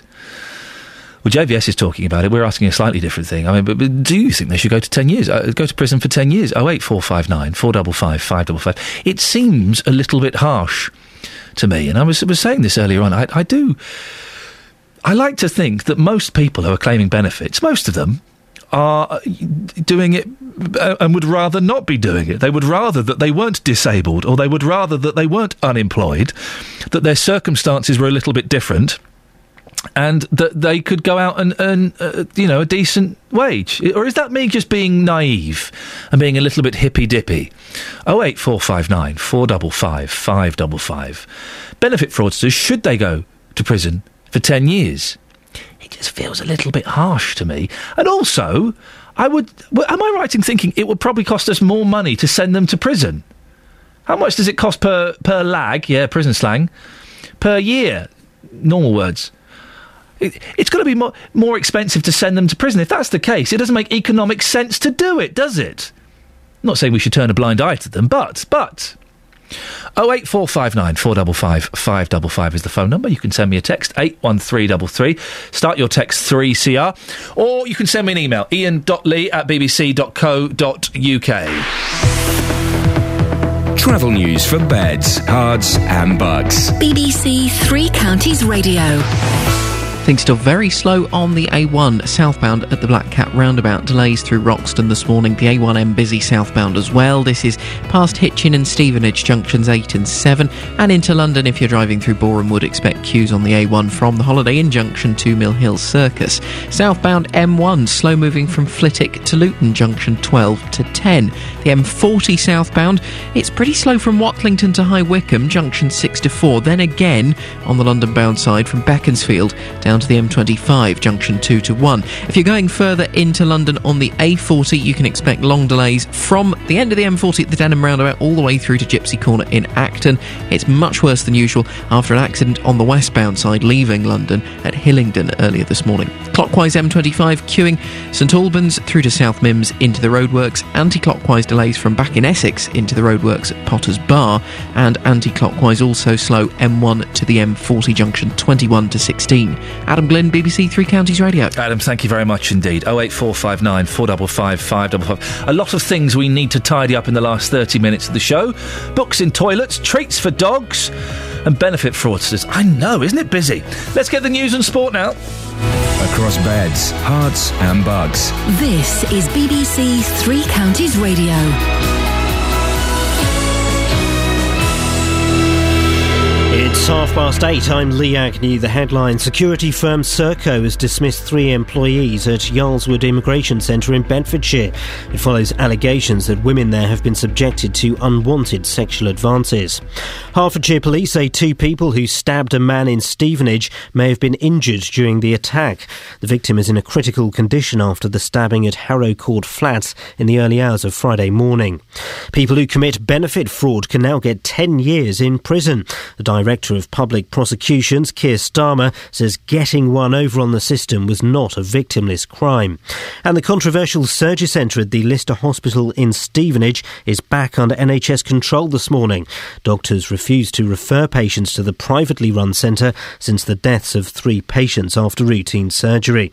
The weather will be cool today with blustery showers, top temperatures around 14 degrees Celsius, that's 57 degrees Fahrenheit. Three Counties Sports. BBC Three Counties Radio. Starting with football and Cristiano Ronaldo's new deal with Real Madrid has ended Manchester United's hopes of re-signing him. Ronaldo signed a new five-year contract with the Spanish club, which reportedly makes him the highest-paid footballer in the world. Luke Chadwick, Shaun Williams and Patrick Bamford helped secure a 3-1 victory for the MK Dons against Notts County. Goal scorer Shaun Williams is focusing on his own team's efforts. I think we're just taking each game as it comes. We're not worrying about other teams' results and how they're doing. We're just we're just worried about our own performances and making sure we can get as many points on the board as possible. And Peterborough's up next, so we'll focus our attention on them when uh, when we come back in training. In the Premier League, Swansea play Liverpool at the Liberty Stadium this evening. Great Britain's Davis Cup team will play the top tennis nations next year. They won their playoffs 4 1 in Croatia after victories for Andy Murray and Dan Evans. Afterwards, Murray praised the work of Davis Cup captain Leon Smith. The last few years there's been some great wins. You know, the guys have really stepped up, and it was something I spoke to Leon about a couple of years ago. Was you know trying to get some experience um, from the younger guys, to feel what it's like to play Davis Cup. The doubles guys have been very solid last couple of years. You know, being back in the World Group is big. We haven't been there for five, six years, and you know we haven't won a match in the World Group for a long time. So hopefully we'll be able to achieve that. England's cricketers play Australia in the deciding one day match of the series in Southampton today. England have rested captain Alastair Cook for the series to give him a break ahead of the Australian tour later this year. David Gower says that's the right decision. The big difference, say, between playing the Ashes, you know, my favourite Ashes of '85, which is all was one very much to celebrate for me. We had that over something like three months. With the, way things work nowadays, the intensity is higher, so it doesn't take quite so long. But you're always going from Test match intensity, three days off with a bit of training with that, Test match intensity again. So you can understand why a captain, especially, might be feeling a tad weary at the end of it all. And this rest period now, I'm sure, doing good. And that's BBC Three Counties News and Sport with more at nine o'clock. Text 81333. Start your message with 3CR. Text will be charged at the standard network rate. BBC Three Counties Radio. Morning, this is Iain Lee, BBC Three Counties Radio. Don't forget, if uh, you want, you can go and download the podcast of this show by going to iTunes and typing in Iain Lee BBC. It pops up, uh, or by going to the Three Counties website and clicking the podcast link. A new one comes out every Friday, um, and it's the best bits, don't laugh, of uh, the week. But first, before we uh, do anything else this morning, GPs have started referring patients back to the controversial Surgicentre at the Lister Hospital in Stevenage. From this week, the centre is back under NHS control. Three patients died there after routine surgery when it was under the ownership of the private building firm. That's right, building firm, Carillion. Jeremy Cox is chair of the Hertfordshire Local Medical Committee, which represents GPs in the area. Joins me now. Good morning, Jeremy. Good Morning, Iain. will you feel more confident about referring patients there now? Um, to be honest with you, I think our feeling is it's a bit too early to know exactly what's going on. Clearly, there were some very severe problems, uh, and we're pleased to see that action seems to be taken. We speak quite often to our local commissioning group, uh, East and North Herts, uh, and we've spoke to them last week about this. They're keeping an eye on, on performance and how things are going, uh, and clearly, once they're happy that the systems are fully back to what we would expect, uh, we'll be writing out to GPs again. The staff at the Surgicentre won't change, will they? No, no. Um, Does that raise concerns, do you think? Um, well, from what I've already said, you can tell we want to be convinced that the, the, the management systems, which seem to be the problem uh, that we were dealing with, uh, have really got themselves sorted out. Um, we, we didn't have concerns with the clinical staff. We just think the systems weren't working properly. Uh, and once we're confident that they are, we'll be pleased and happy to be able to refer to our local hospital again. How did doctors feel when you heard about the patient deaths? And I think it was eight and a half thousand patient records that have gone missing. We were clearly extremely concerned. It's quite an unusual step for us as a local medical committee to take to write to our uh, uh, colleagues to say that they should think long and hard before referring to a particular unit. Uh, but clearly the problems were of such a nature that that was the step we had to take. Was it doomed from the start, do you think, Jeremy? I, I, I'm- was so surprised that Carillion, uh, the, the business, uh, the building company, who have no record in running hospitals, were put in charge of this. There was a long uh, process carried out by the local commissioners uh, who were clearly different in those days. Um, there were bids put in. There was a process that was supposed to be going through. Um, I th- think as a local doctor, I had no feeling when it started that there were going to be these problems. Um, I presumed that the uh, tender had gone out properly and had been carried out in a proper way. What difference will it make now that it's under NHS control? My hope, again, as a local doctor, is that we can make sure that the standard goes back to where we would expect uh, and that we can once again refer to our patients to a unit where they can look forward to excellent uh, and effective care. Jeremy, thanks very much for your time. Jeremy Cox, chair of the Hertfordshire Local Medical Committee. Call 08459 455 555. BBC Three Counties Radio. Colin is in Dunstable. Good morning, Colin. Good morning to you, sir. How are you today? Oh, not bad. Uh, I still haven't received that cheque for that report I did for you. Yeah, but th- this was into h- how we sex up libraries. Yeah. Uh, to be honest, um, I, I, you, you basically you said we couldn't sex them up. Well, I still did the research. Well, I can't pay you for no evidence and no. If you send, send me your workings out, and I'll have a look at them. All right. Uh, anyway, Yes. right. A bacteriologist Yes. studies Oh, here we go. bacteria, Right. right? Yes. A microbiologist, Yes. which is the word you were thinking, trying to think of, I believe. All right. Mind reader. Derren Brown. Um, is someone who studies anything which cannot be seen by the uh, naked eye, i.e., you need a microscope to see it. Yes. This could be bacteria.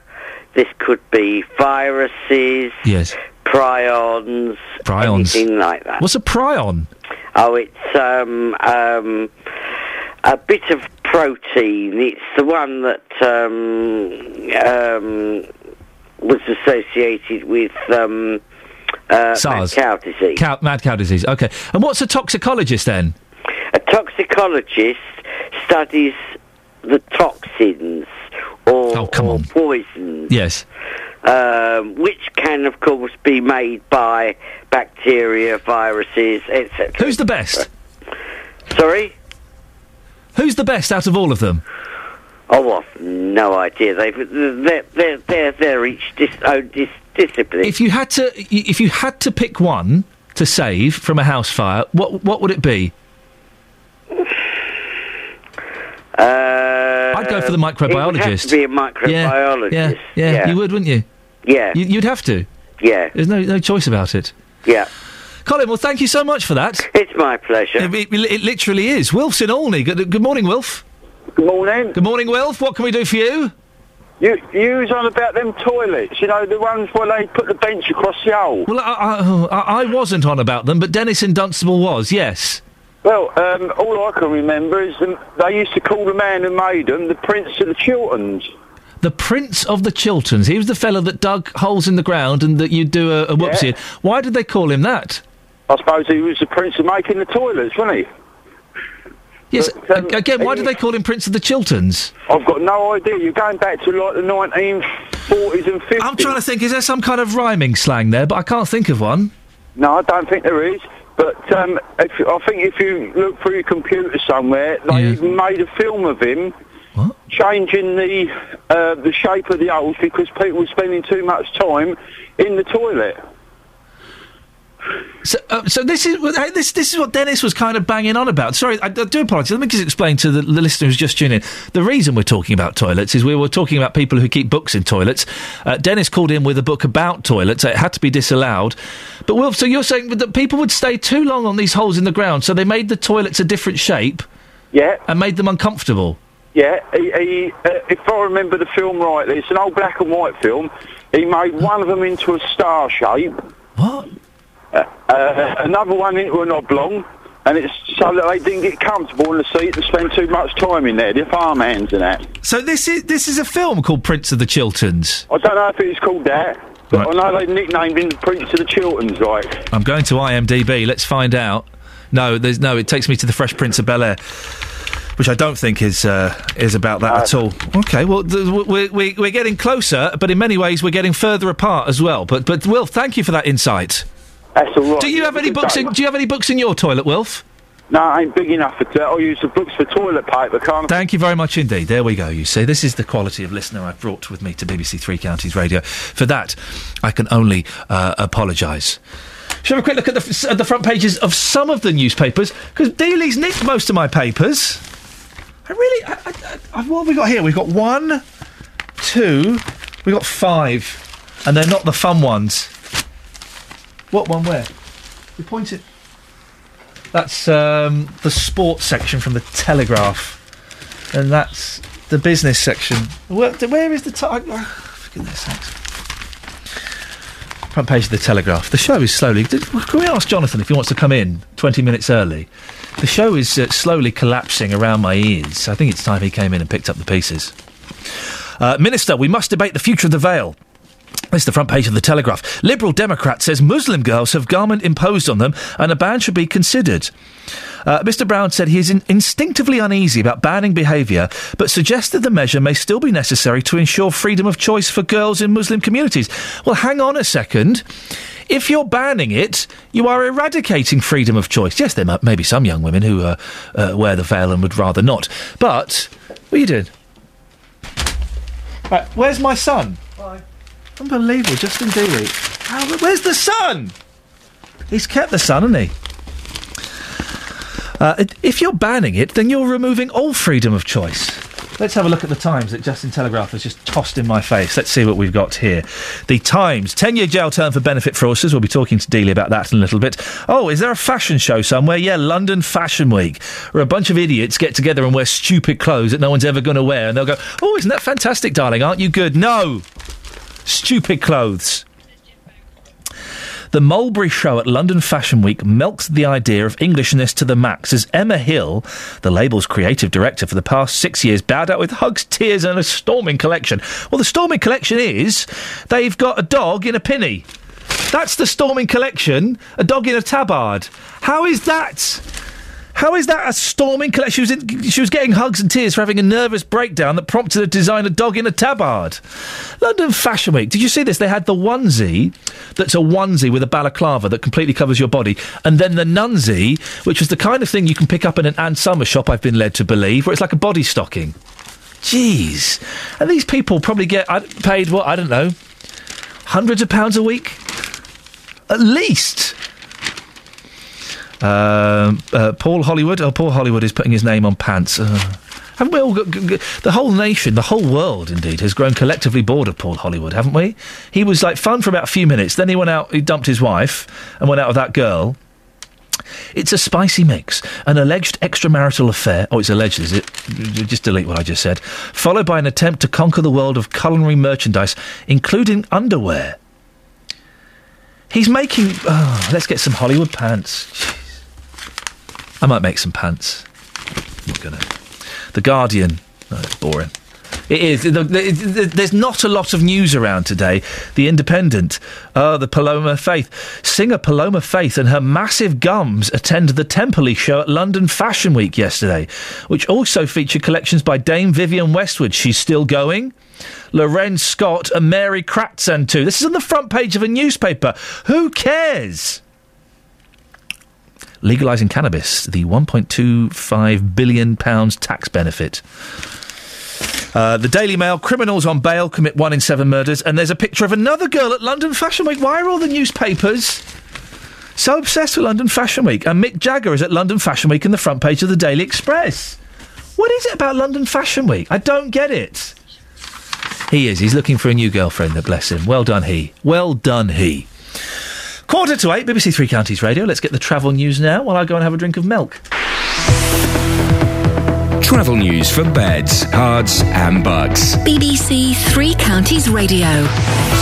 Continues to queue on the A1 at the Black Cat roundabout southbound through Roxton. The A1M then slow from Hitchin to Stevenage and queues into London, Borehamwood, the Holiday Inn junction down toward Mill Hill Circus. The M1 southbound is slow from Flitwick to Luton, junction 12 to 10.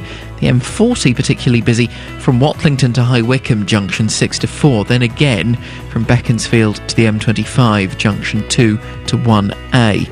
It's looking pretty busy on the A404 to and from the M40 around High Wycombe as well, going down toward Marlow in particular.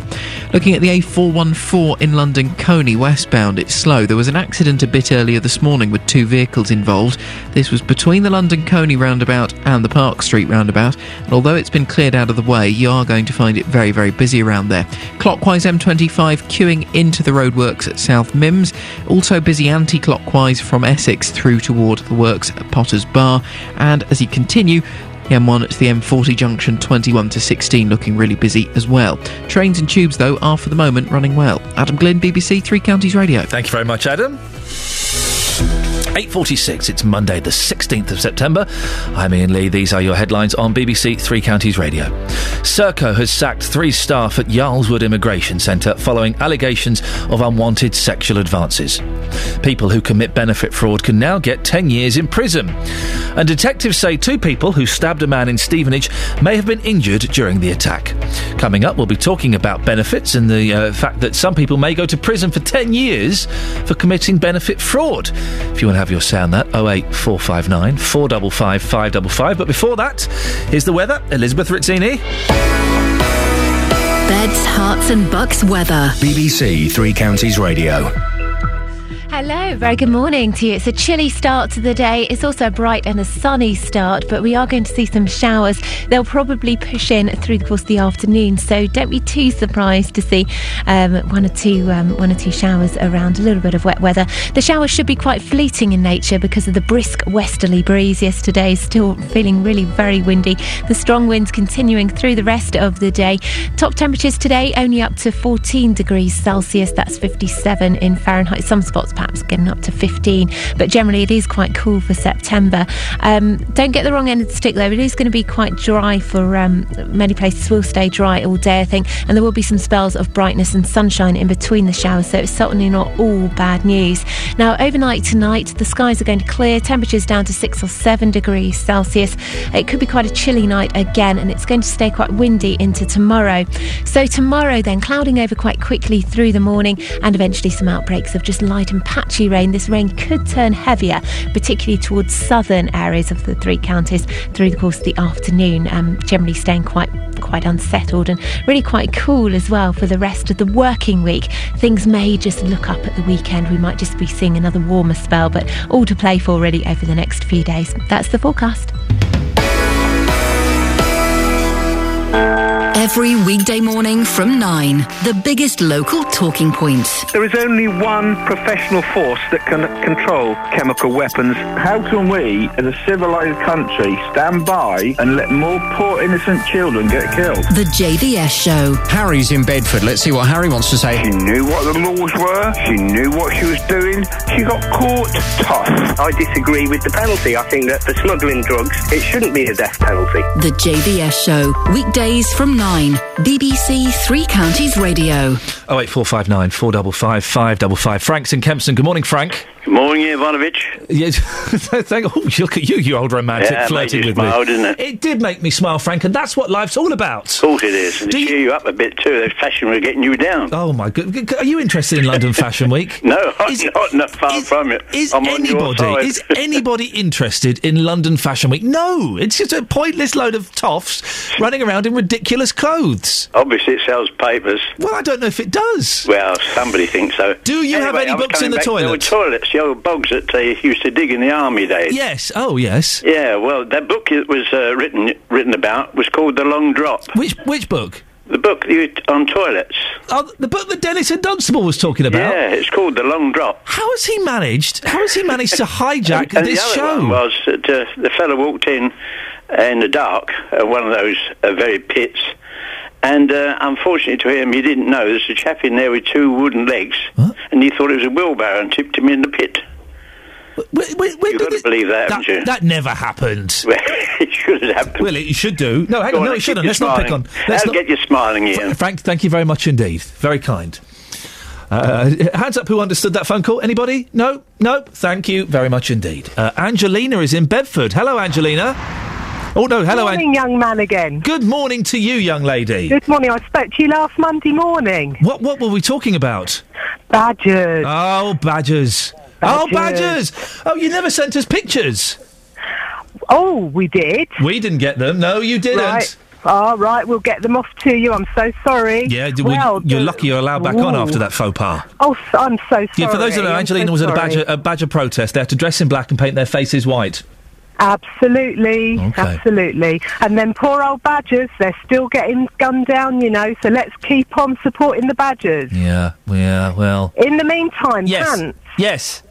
Yes, Fashion Week. Now, I think you've missed the idea, young man, haven't you? What, uh, what, the idea is a load of idiots walking around in clothes that nobody's ever going to buy and then packing them, patting themselves on their backs. You're going to get into so much trouble for that, and you yeah, know with, it, with a bunch you? of fashion designers, I could have them in a fight.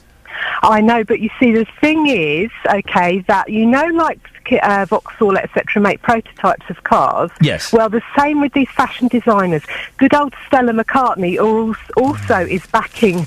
Yeah, backing the ban on the cull and doesn't want the badgers killed. Good old Stella McCartney. Well, because you see, her dad's, her dad's a veggie. Uh, but but how is that got? How are you trying? You can't tie that in with London Fashion can, Week. Because I was going to say, Iain, if Yes. you get some designer pants with Yes. your name on them, Yep. as long as you get the badges on them, we'll buy them. I'm not gonna, uh, do you know? what? I'm going to put a, uh, right just to annoy you now, Angelina.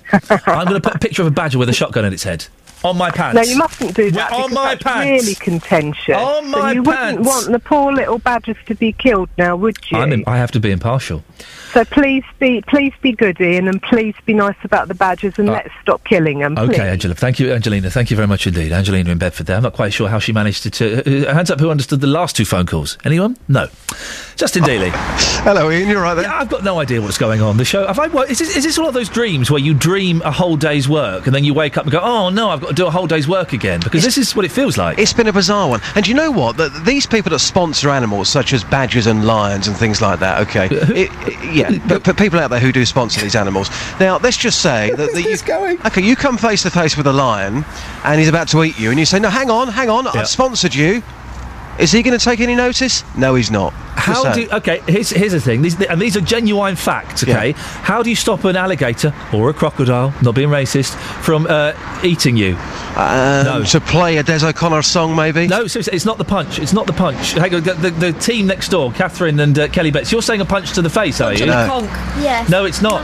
It's you get. nose. It's not. You get a plank of wood, a piece of wood, a branch, and you put it in its mouth so its jaw stays open. Where'd you get that from? Well, you you'll probably be in a swamp or a forest, so th- that's where you, you get could from. punch him in the nose while you're getting the. Okay, thing. this one's for you, Justin. Then you, we'll let these two lose. Uh, the, the production team come in. Mm. How do you stop a shark from uh, eating you? Um, oh, that I tell you, oh, I know what to do there. You you hit it on the nose. That's it. That's the one you punch on the nose. It's a shark. Ah. It's hard to punch underwater, so you've got to try and tempt it out of the water. You smack it on the nose. While the shark goes, "Oh, flipping it! I'm having none of this. I'm going to go and So you're saying to me if I wife." tried that with a crocodile or an alligator, Yeah. they'd say no, no, no, no, no, wrong species. Yeah, you want to be doing that with the shark. I need a bit of wood in my mouth. Here's a fact for you: sharks don't actually like the taste of human flesh. they think we are a giant fish, so that's why they normally take one bite and one bite only. Just one bite is all it takes, though, Justin. I know so that, but I'm just saying they don't like the taste of human flesh. How Fact. do you stop a dog if a dog has got his, his hand, his, his mouth on your arm and he won't let go of it? How do you get him to let go? The Pull its ta- bum. pull its tail. So, Kelly, The bum. you put a finger up its backside. it's true. It's true. Kelly probably does that for fun anyway. Okay, let, for goodness sakes, can we go? Let, us just let- come on now, please. I don't want to get sacked from this job as well. I've, I've lasted here just over a year, and while that may be a world record for me, uh, I'd like to stay a little bit longer. Now, Yeah. Justin. Yes. Serious matters. I know JVS will be talking about this after nine o'clock. There are uh, there are. There's the invasion.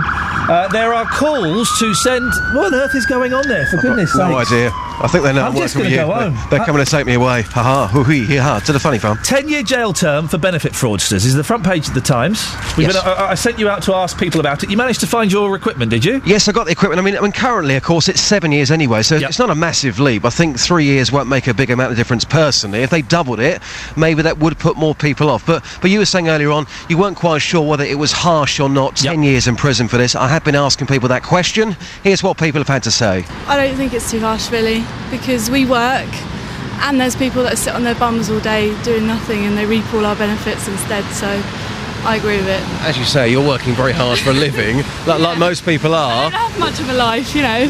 I get home from work and all I can do is wash my clothes, cook my dinner, go to bed.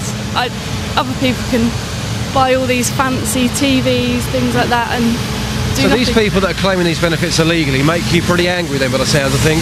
Yes, and I know they make other people angry as well. You know, when you have conversations, it always comes up every now and then when you're having a bad day and you're just like, oh, I just want to sit on my own, do nothing. Let me ask you this lastly then, because it makes you so angry. If you knew somebody was claiming benefits illegally, would you pick up the phone? Would you make that call? Would you grass that person up?